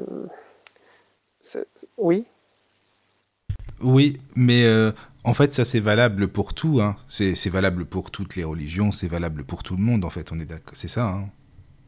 Euh, pour une religion, c'est moins valable. Là, c'est euh, viens, euh, tu dis Ashadou, ou bien, bien on te met quelques gouttes sur le front, on te met la tête dans l'eau, et puis c'est bon, tu es admis, tu es accepté là. D'accord. D'office. Ou bien les autres, bah, tu payes tant par année, c'est bon, tu viens chez nous. oui, oui, oui. Je, je, vais même te faire de la pub pour que tu viennes. Voilà. Mais euh, ceux qui, veulent accéder, je dirais, euh, réellement, ben, ça demande d'avoir une certaine maturité, ça demande aussi de développer beaucoup de qualités pour que intérieurement, je dirais au niveau de l'esprit, au niveau de la psyché, au niveau de ce qui est aussi comme système de surveillance de cette psyché, puisse être passé de manière euh, victorieuse et puis arriver au, bon endroit au bon moment. Je dirais, au niveau spiritualité, on a euh, quelqu'un je vais reprendre les, termes de quelqu'un, la, spiritualité de, de Pakoti, Bling Bling, qui est là, accessible à tout le monde. Et puis la spiritualité où euh, je m'en prends plein la gueule. Et euh, j'accepte d'endurer ça parce que je sais où je vais.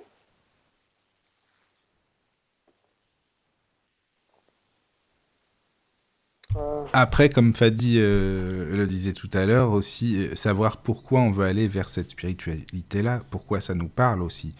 Parce que essayer de comprendre ce qui nous touche là-dedans, ce qui, ce qui nous parle, enfin vraiment. Parce qu'il y en a plein des soi-disant spiritualités, hein, tu sais. Absolument.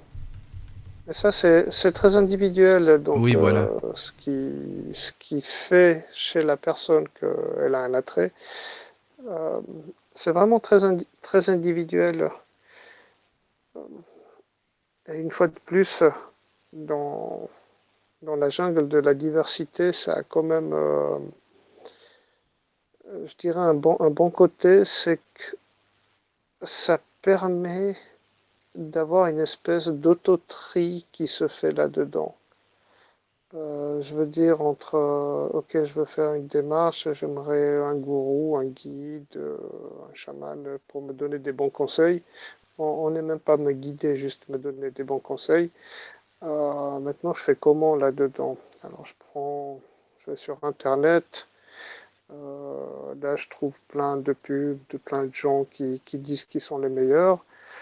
et souvent, ils vont dire aussi qu'ils sont les moins chers. Euh, ou inversement. Euh, après, il y a ceux qui n'apparaissent pas parce que ben, ils veulent pas apparaître, donc euh, ça se passe de bouche à oreille. voilà, c'est un monde qui est foisonnant. Et ça permet aussi de, rencontrer plein de gens, de faire plein de tests, et puis un jour peut-être le chercher le chercheur se rencontrent et puis que là, euh, une nouvelle histoire commence.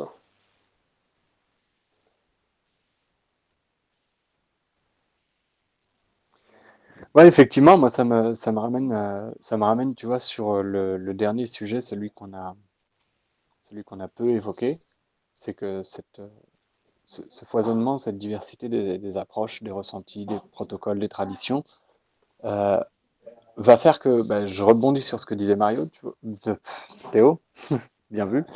La, partie où tu vas avoir, euh, où tu vas avoir en fait le l'autotri ou la sélection en fait, la sélection naturelle entre guillemets, où tu vas avoir des personnes qui vont, euh, tu vas des personnes qui vont se contenter d'une d'une spiritualité de surface, voire euh, dans les temps qui courent une spiritualité de grande surface, donc, euh, donc euh, aller acheter des cadeaux, euh, faire des, faire des, faire des réunions familiales autour de la bonne bouffe, l'alcool.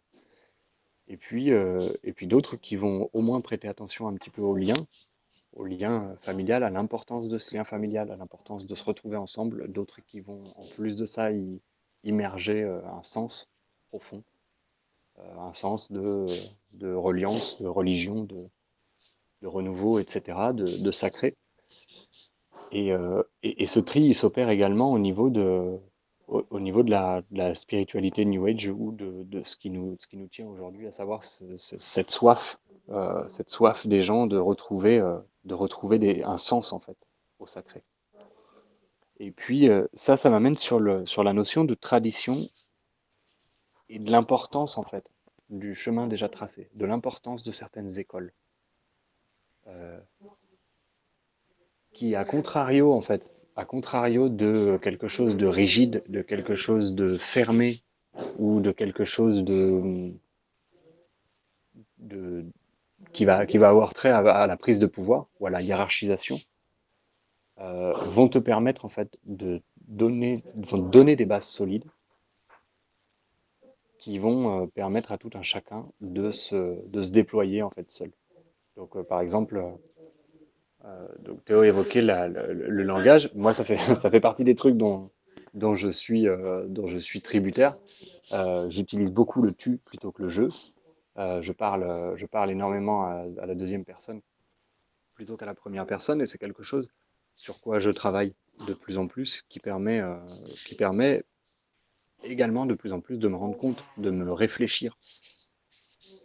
Et ça, ce sont des outils, euh, ce sont des outils qui sont euh, formidables, qui n'ont pas besoin d'être redécouverts, parce que ce serait une perte d'énergie finalement. Donc l'importance des traditions, l'importance des écoles, l'importance de certains, de certains rites et de certains rituels, c'est précisément ça. C'est que le chemin, le chemin a déjà été parcouru par certains, et entre guillemets, que ce soit au niveau de la spiritualité, mais également au niveau de l'histoire, au niveau de la science ou au niveau d'autres euh, sujets, finalement, c'est bête et benet que de vouloir euh, euh, uniquement tout découvrir par soi-même, parce que c'est très probablement impossible, ou alors très difficilement possible, et, et que ça, ça, requiert, ça requiert en fait plus, plus d'une vie. Donc du coup, donc du coup, ce qu'on va, ce qu'on va trouver dans les traditions, ce qu'on va trouver dans les, euh, rites et les rituels, c'est justement une base solide, une école sur laquelle on peut euh, se baser, sur laquelle on peut grandir, croître et s'appuyer pour explorer des espaces euh, de, conscience, des espaces de travail personnel. Au niveau tradition, une fois de plus, ben, on a des traditions qui sont des traditions rigides, des traditions vivantes. Euh, les traditions vivantes, euh, quelles qu'elles soient, elles ont l'avantage de pouvoir se renouveler et, s'adapter. Et les autres, ben, ça reste quelque chose d'extrêmement rigide jusqu'à jusqu'à quasi en perdre le, le sens même. Euh, Maintenant, si on a de la chance en tant qu'individu d'appartenir à une tradition, quelle qu'elle soit, euh, ce qui va être intéressant pour la personne là-dedans, pour elle en tant qu'individu, c'est d'apprendre à connaître sa tradition, d'avoir la chance de pouvoir l'explorer aussi depuis l'intérieur, donc depuis le vécu intérieur, de questionner et d'amener à ce que cette tradition, au travers cet individu, devient quelque chose de vivant. Et puis, c'est valable pour quel que soit le type de tradition.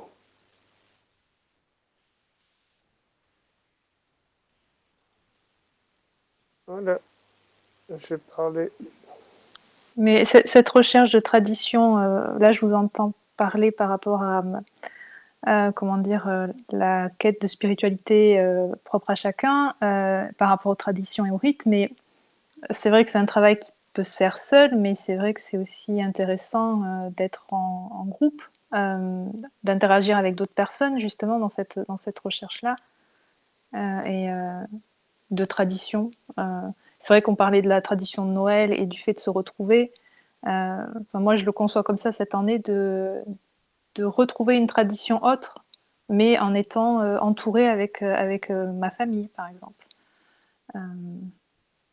donc voilà, donc ma question c'était voilà, c'était pas besoin d'être seul au final. C'est vrai qu'on ça peut se travailler avec d'autres personnes. Dans, dans, certaines situations, oui. Je veux dire, s'il y a une collectivité qui est d'accord euh, d'orienter son attention dans la même direction, savoir de comprendre, d'approfondir sa propre tradition, euh, c'est magnifique, quelle qu'elle soit cette tradition. Euh, maintenant, si tu vas, par exemple, si tu prends une, des religions du livre, ben, c'est pas évident de voir quelqu'un aller ouvertement questionner sur des questions délicates euh, son voisin ou, la, personne qui, préside. Euh, voilà, c'est pour ça que je disais en tant qu'individu. Si on peut faire ça collectivement, bah c'est encore plus, euh, plus magique. Merci. Et et ça, nous, ça, nous amène, ça nous amène un peu tranquillement vers l'idée vers l'idée de, de confrérie, en fait, ou de, de recherche, de chercheurs qui vont, qui vont ouais, peut-être trouver des espaces de soutien mutuel, de collectivité, tout en acceptant leur, tout en acceptant leur individualité. pour, pour par exemple cette, je sais pas moi, ce qui me vient, c'est parce qu'on est en train d'évoquer pas mal, notamment dans ma famille, ce Noël, qui est un espace très particulier chez nous. On est une famille plutôt grande, on est une famille orientale libanaise. Tout le monde se voit, tout le monde se touche, se tripote, s'embrasse. Et là, pour la première fois, on a, bah, des questionnements qu'on s'était, n'avait jamais vus avant, en fait. Est-ce que ça va être possible? Est-ce que, est-ce que c'est juste? Est-ce que c'est, est-ce qu'on a le droit? D'abord, on n'a pas le droit, donc on va enfreindre, on va enfreindre probablement certaines, certaines, certains règlements. mais, mais cette notion de, ouais, cette notion de, se réunir et en même temps de respecter les, les convictions et les expériences individuelles de chacun, c'est, euh, c'est je, je, dirais, ce qui, ce qui tient de la magie des rites et traditions. Et ce qui, ce qui, a, été, euh, ce qui a été très fortement touché par, euh, par l'uniformisation des croyances.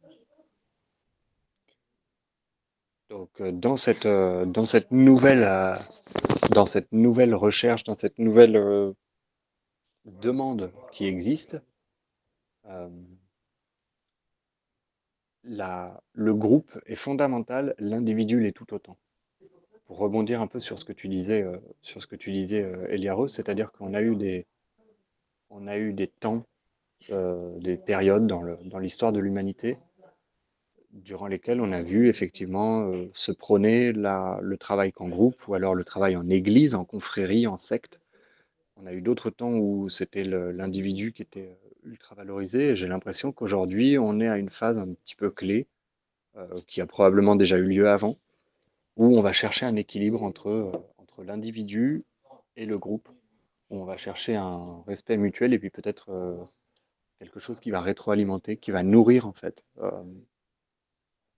à la fois l'individu et le groupe. Et, euh, donc, je ne sais pas si, sais pas si pour vous il y a beaucoup de, sujets à évoquer encore, mais moi je vois tranquillement la fin de la fin de l'émission se profiler sur ce sujet justement avec avec la, prochaine à venir euh, en janvier, euh, qui est celle en fait des cycles, donc de de l'importance des de des cycles euh, de l'importance du retour sur soi, de l'importance de l'équilibre entre le calme et l'agitation, de l'importance euh, de l'équilibre entre l'être et, euh, et, le faire. Ça, ça vient. Ouais, pardon, Michael. Oui, non, je disais, il y aura pas mal de choses aussi à dire là, parce que surtout en plus, quand tu parlais de ta famille, par exemple, que vous posez des questions euh, par rapport au fait. Enfin bon, moi je pense que là pour le coup ça sert à rien de se poser ces questions-là en fait. Hein. Mais c'est mon avis, hein, je veux dire. Euh, tu vois, euh, je veux dire, tant qu'on a compris euh, qu'on nous raconte n'importe quoi et qu'on sait qu'on est gouverné par euh, l'ordre mondial, excusez-moi de venir par là, je vais pas y passer la, nuit, mais voilà, il n'y a même pas à se poser de questions, quoi. Je pense que c'est tout vu en fait. Alors, c'est juste, c'est une des questions en fait qu'on était en train d'évoquer justement avec avec ma mère et avec ma mère et mon frère. On a on n'a pas tous, si tu veux, on n'a pas tous euh, le même parcours, on n'a pas tous les mêmes expériences, on n'a pas tous les mêmes recherches et les mêmes vécus en fait, et on n'a pas tous les mêmes aspirations non plus. Bah, puis après, il y a des gens qui sont plus éveillés que d'autres, c'est pas, enfin, qui se posent moins de questions et puis qui prennent ce qu'on leur dit en général parce que ça vient des, des infos, des, des télés, des ce que tu veux. Enfin, ça dépend aussi de chacun comment on voit la vie, quoi. C'est ça aussi. T'as raison. Et, et, du coup, et du coup, ça établit très bien le parallèle, tu vois, Michael, avec, euh, avec ce qu'évoquait Théo avant. Et avec euh, cette. Euh, ouais, beaucoup seront appelés et peu seront élus. Et donc, euh, et donc du coup, il y a quand même une notion, il y a quand même une notion de bien-être général et une notion dans les, dans les, dans les spiritualités diverses que je, que je me permets de. je suis désolé si on entend parce que la conversation est, agitée à côté, mais en fait, une, notion, tu vois, qui est, euh, qui est très importante, qui est mise en exergue par, par le Bouddha que j'ai- j'aime beaucoup. Il, parle donc euh, une de ces, un de ces quatre états sublimes, euh, c'est la, la compassion. Et c'est la compassion, la joie sympathisante aussi, donc euh, qui sont euh, qui sont karuna et euh, karuna et mudita. Le fait de partager énormément. Donc dans sa compassion, il y a une, il y a une véritable prise de la passion de l'autre, hein, compassion avec la passion de l'autre et avec sa souffrance donc du coup. Et en même temps, il y a une partie qui est très peu connue de l'enseignement du Bouddha qui s'appelle le, le saint détachement,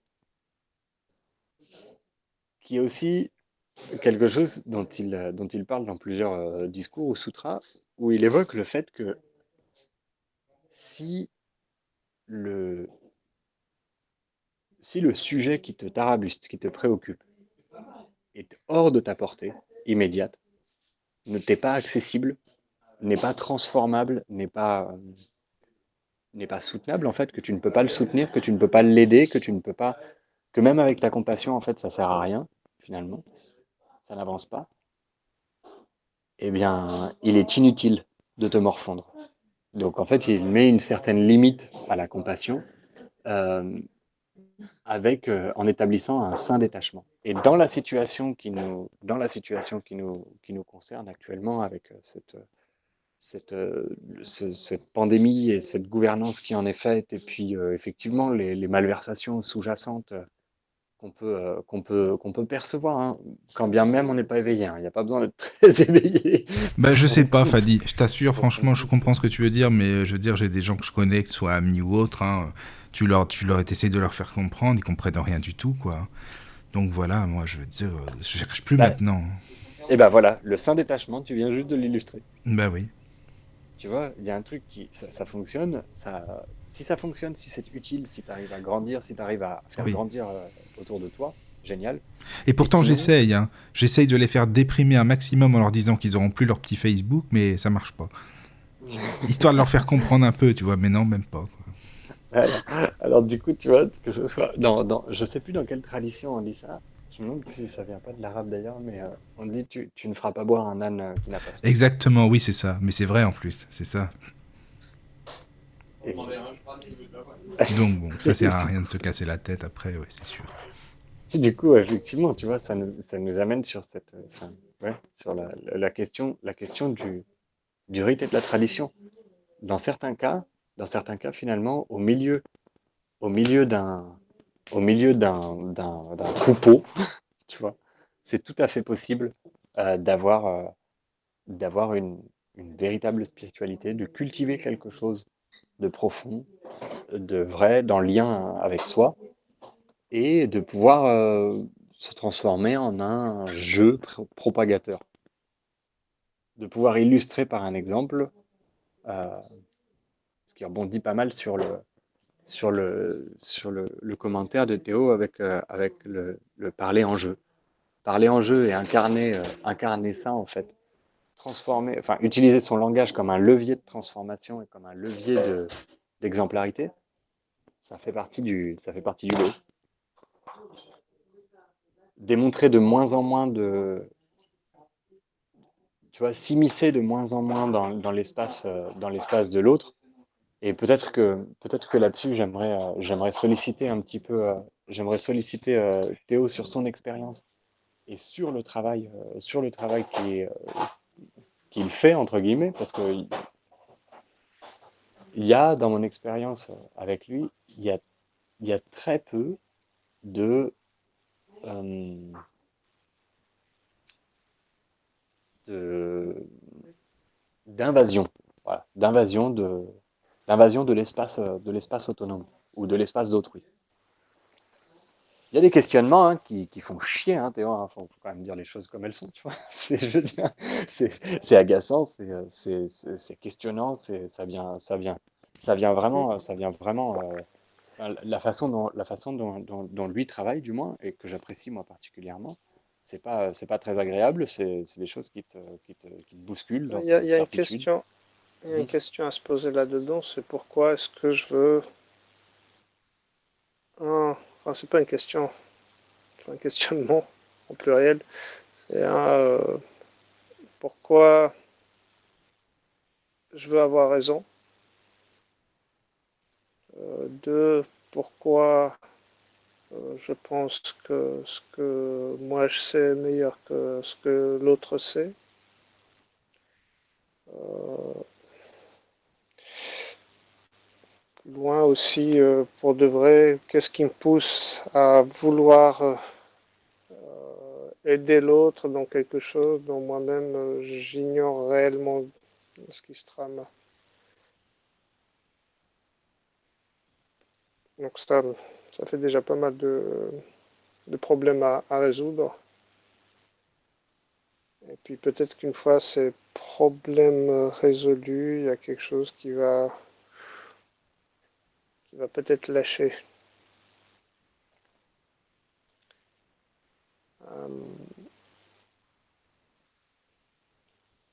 Euh, ce qui va être intéressant dans, cette démarche, c'est que énormément l'attention elle est mise sur, sur l'individu, donc sur la personne, euh, en, en, partant du fait que la personne travaille euh, essentiellement seule, donc avec elle-même.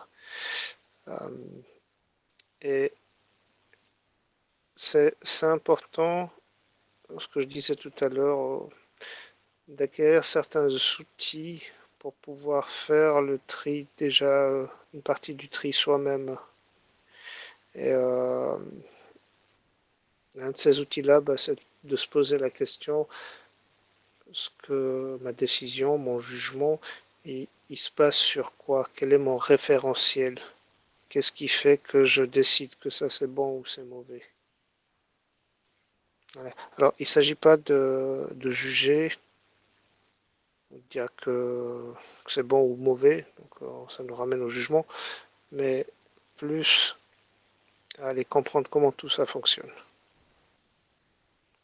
Et de là, une fois de plus, un, espace intérieur de compréhension va s'ouvrir à la personne. Et peut-être là, elle pourra prendre des décisions euh, qui seront beaucoup plus optimisées. Ça, ça pourrait être la même chose mais ça pourrait être autre chose. Ça, reste euh, voilà, un gros point d'interrogation. Que ce soit la même chose ou que ce soit autre chose, en fait, la distinction, moi, ce que je perçois, c'est que ce sera une, ce sera une décision euh, ou une action faite en conscience. On, déjà plus rapproché de ce qu'on appellera euh, faite en conscience, mais c'est surtout de pouvoir donner à, l'individu, donc à la personne, euh, des possibilités de choix beaucoup plus élargies et de sortir, ou en tout cas de d'orienter vers une sortie de ce système de pensée qu'on appelle le, binaire. Si, si, tu regardes à peu près toutes les décisions que à peu près tout le monde prend, euh, c'est juste faux. Oui, non, il me veut, je la veux pas, je la veux, elle me veut pas, euh, j'ai faim, j'ai trop mangé. Euh, voilà, il y a la, nuance, souvent elle se perd. Alors que pour de vrai, ben, la réponse n'est pas que oui ou non. Il y a ce qu'il y a avant le oui, après le oui, avant le non et après le non. Et, ça, comme notre esprit n'est pas entraîné à utiliser ce, processus, ça reste oui et non, et du coup ça fait des espèces de, boucles qui deviennent des, boucles de souffrance après.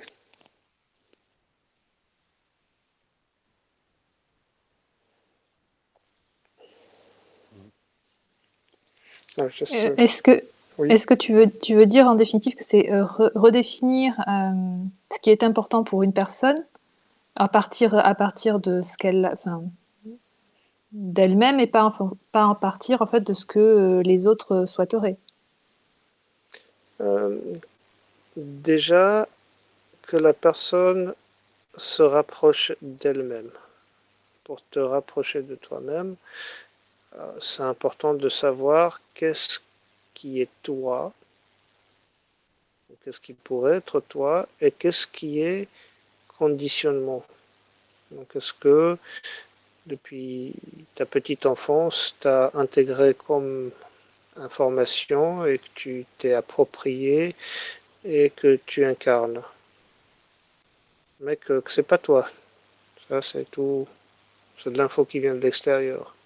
Mais que tu, tu as fait tienne tu aurais été une africaine, ben, tu aurais intégré un autre type d'info.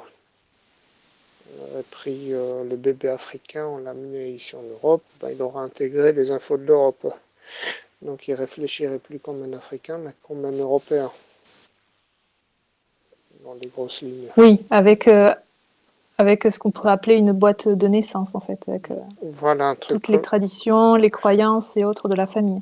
Voilà, qui, sont. Donc tout ça, c'est de l'appris. Et euh, donc en, grandissant, ben, on fonctionne sur ces modèles-là. C'est ça qui tourne, qui gère toute notre vie. Donc déjà, c'est de se rendre compte de l'existence de, ces automatismes.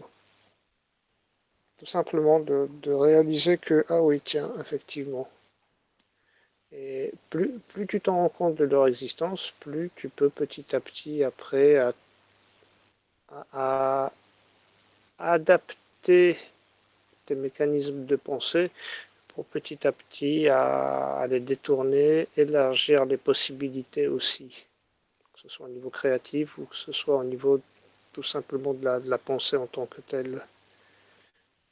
Et puis après, bah, ça, ça suit son chemin.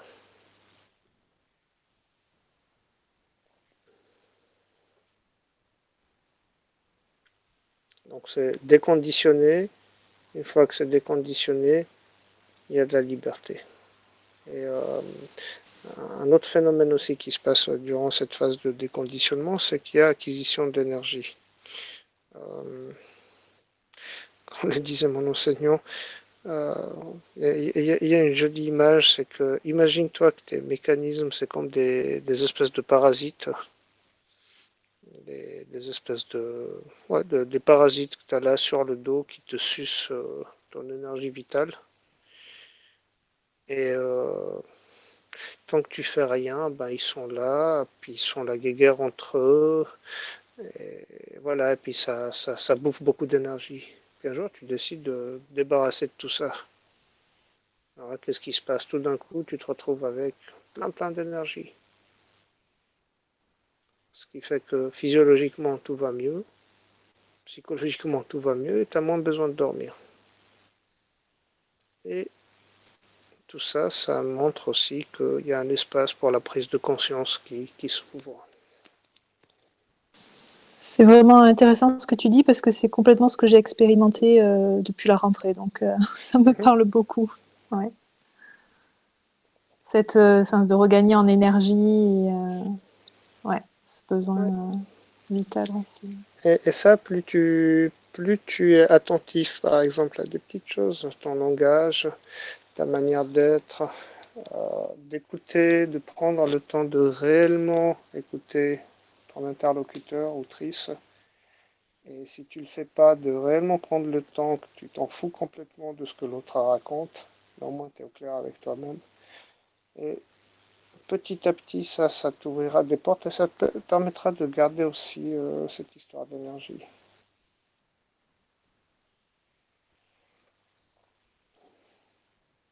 Et c'est au quotidien que ça se cultive.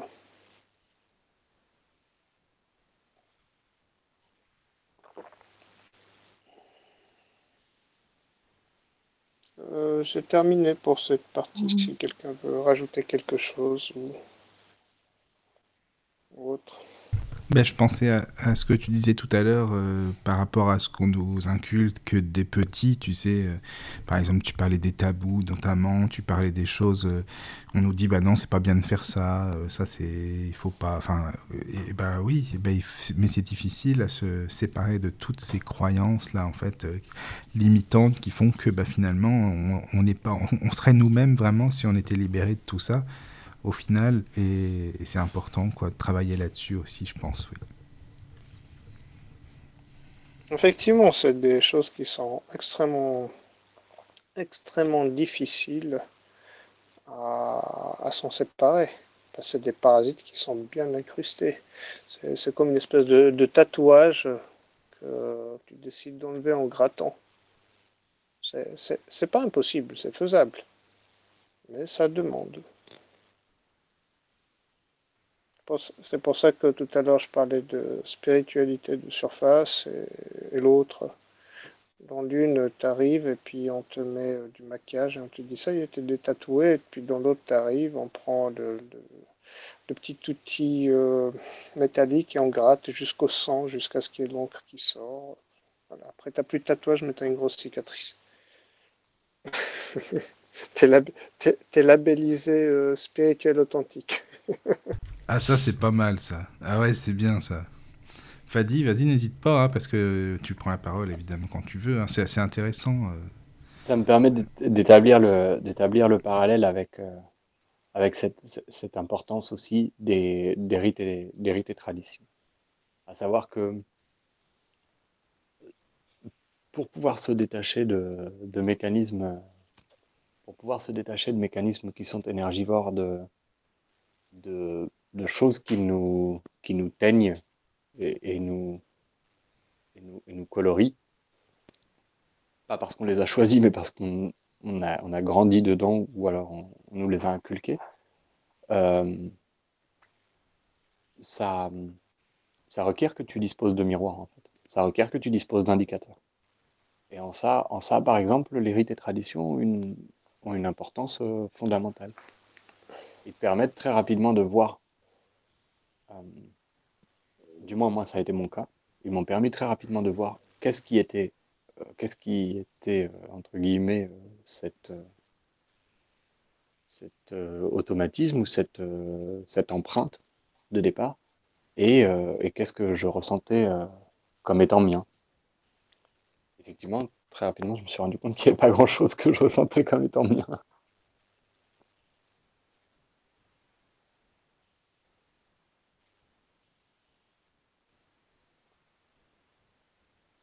Donc là-dessus, euh, là-dessus, je, trouve les, les, rites et traditions comme, fondamentaux. Et je trouve aussi ces mécanismes qu'on a évoqués comme fondamentaux parce qu'ils permettent de, ils permettent de, de se découvrir soi. Il y a énormément de, il y a énormément de monde qui reste embourbé dans ce processus ou qui n'en sort jamais, qui n'a même pas l'idée d'en sortir. Mais au final, ce tatouage euh, que décrivait Théo, euh, ce tatouage, en fait, il est, euh, il est aussi garant d'une garant d'une survie. Ça fait partie des choses qu'on avait, qu'on avait évoquées lors de lors de d'autres d'autres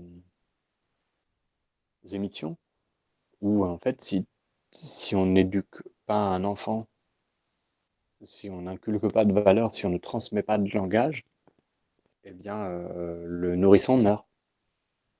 Quand bien même il est touché, quand bien même il est nourri, quand bien même. Euh, ça a été une expérience qui avait été menée euh, par un, roi, je crois, Louis XIV, qui voulait découvrir le, qui voulait découvrir le langage universel, qui voulait savoir quelle était la langue originelle de l'humanité. Et donc, pour ça, il a mis, des, trois nourrissons ensemble à qui il a interdit à quiconque de parler. Euh, et, les trois nourrissons sont morts, en fait. Donc finalement, c'est euh, ces tabous, ces, vertus, ces valeurs euh, qu'on nous inculque, ces rites, ces traditions, sont aussi fondamentales pour au départ, départ construire quelque chose, se tatouer, puis ensuite déconstruire ce même château de cartes ou, ou racler ce tatouage avec les dents s'il le faut. Mais c'est marrant comme, euh, comme processus parce que c'est vraiment, c'est vraiment quelque chose que j'ai expérimenté pour ma part. Et que je, je crois pouvoir facilement dire que pas mal de monde expérimente en ce moment.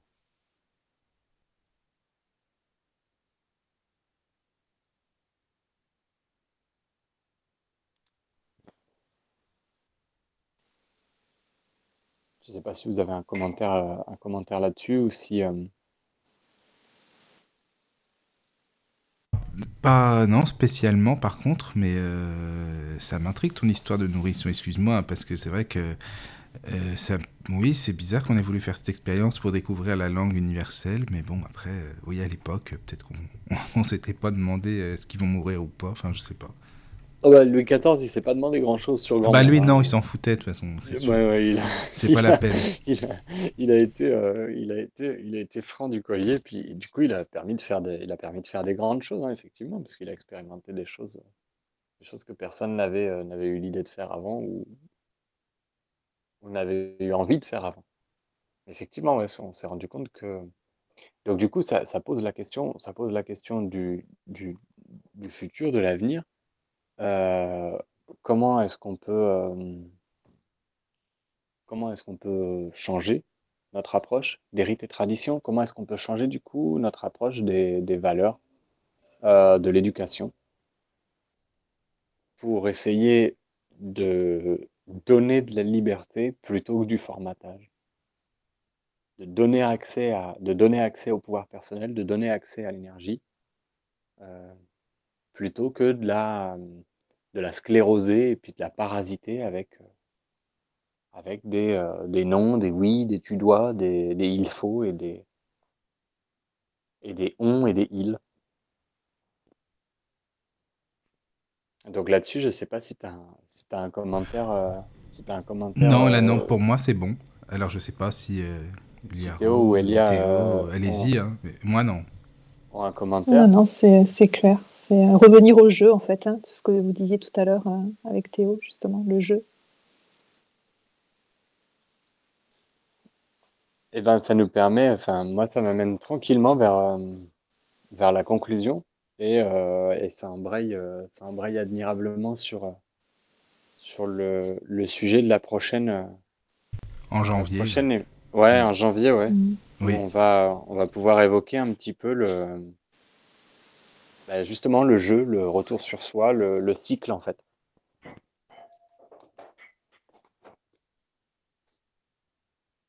C'est une bonne conclusion pour la suite, c'est vrai. Et euh, eh bien, là, les- je, je suis content de, je suis content moi de cet espace qu'on a partagé. Et puis, euh, Bah, merci, bah, c'est vous aussi, merci beaucoup, avec plaisir. Oui, merci, c'était très, euh, très intéressant. Et euh, bah, je- j'ai redécouvert Fadi et euh, je découvre Théo, donc euh, merci. avec plaisir. Tu sais, Fadi, c'est un vieux routard de la radio maintenant. hein.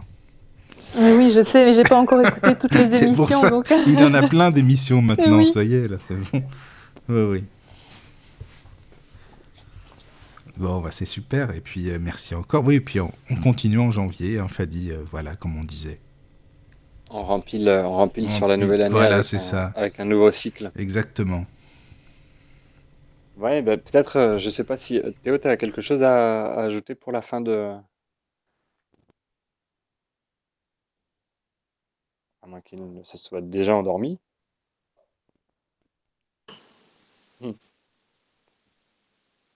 Et euh, bah alors, Alors une, là, je sais pas.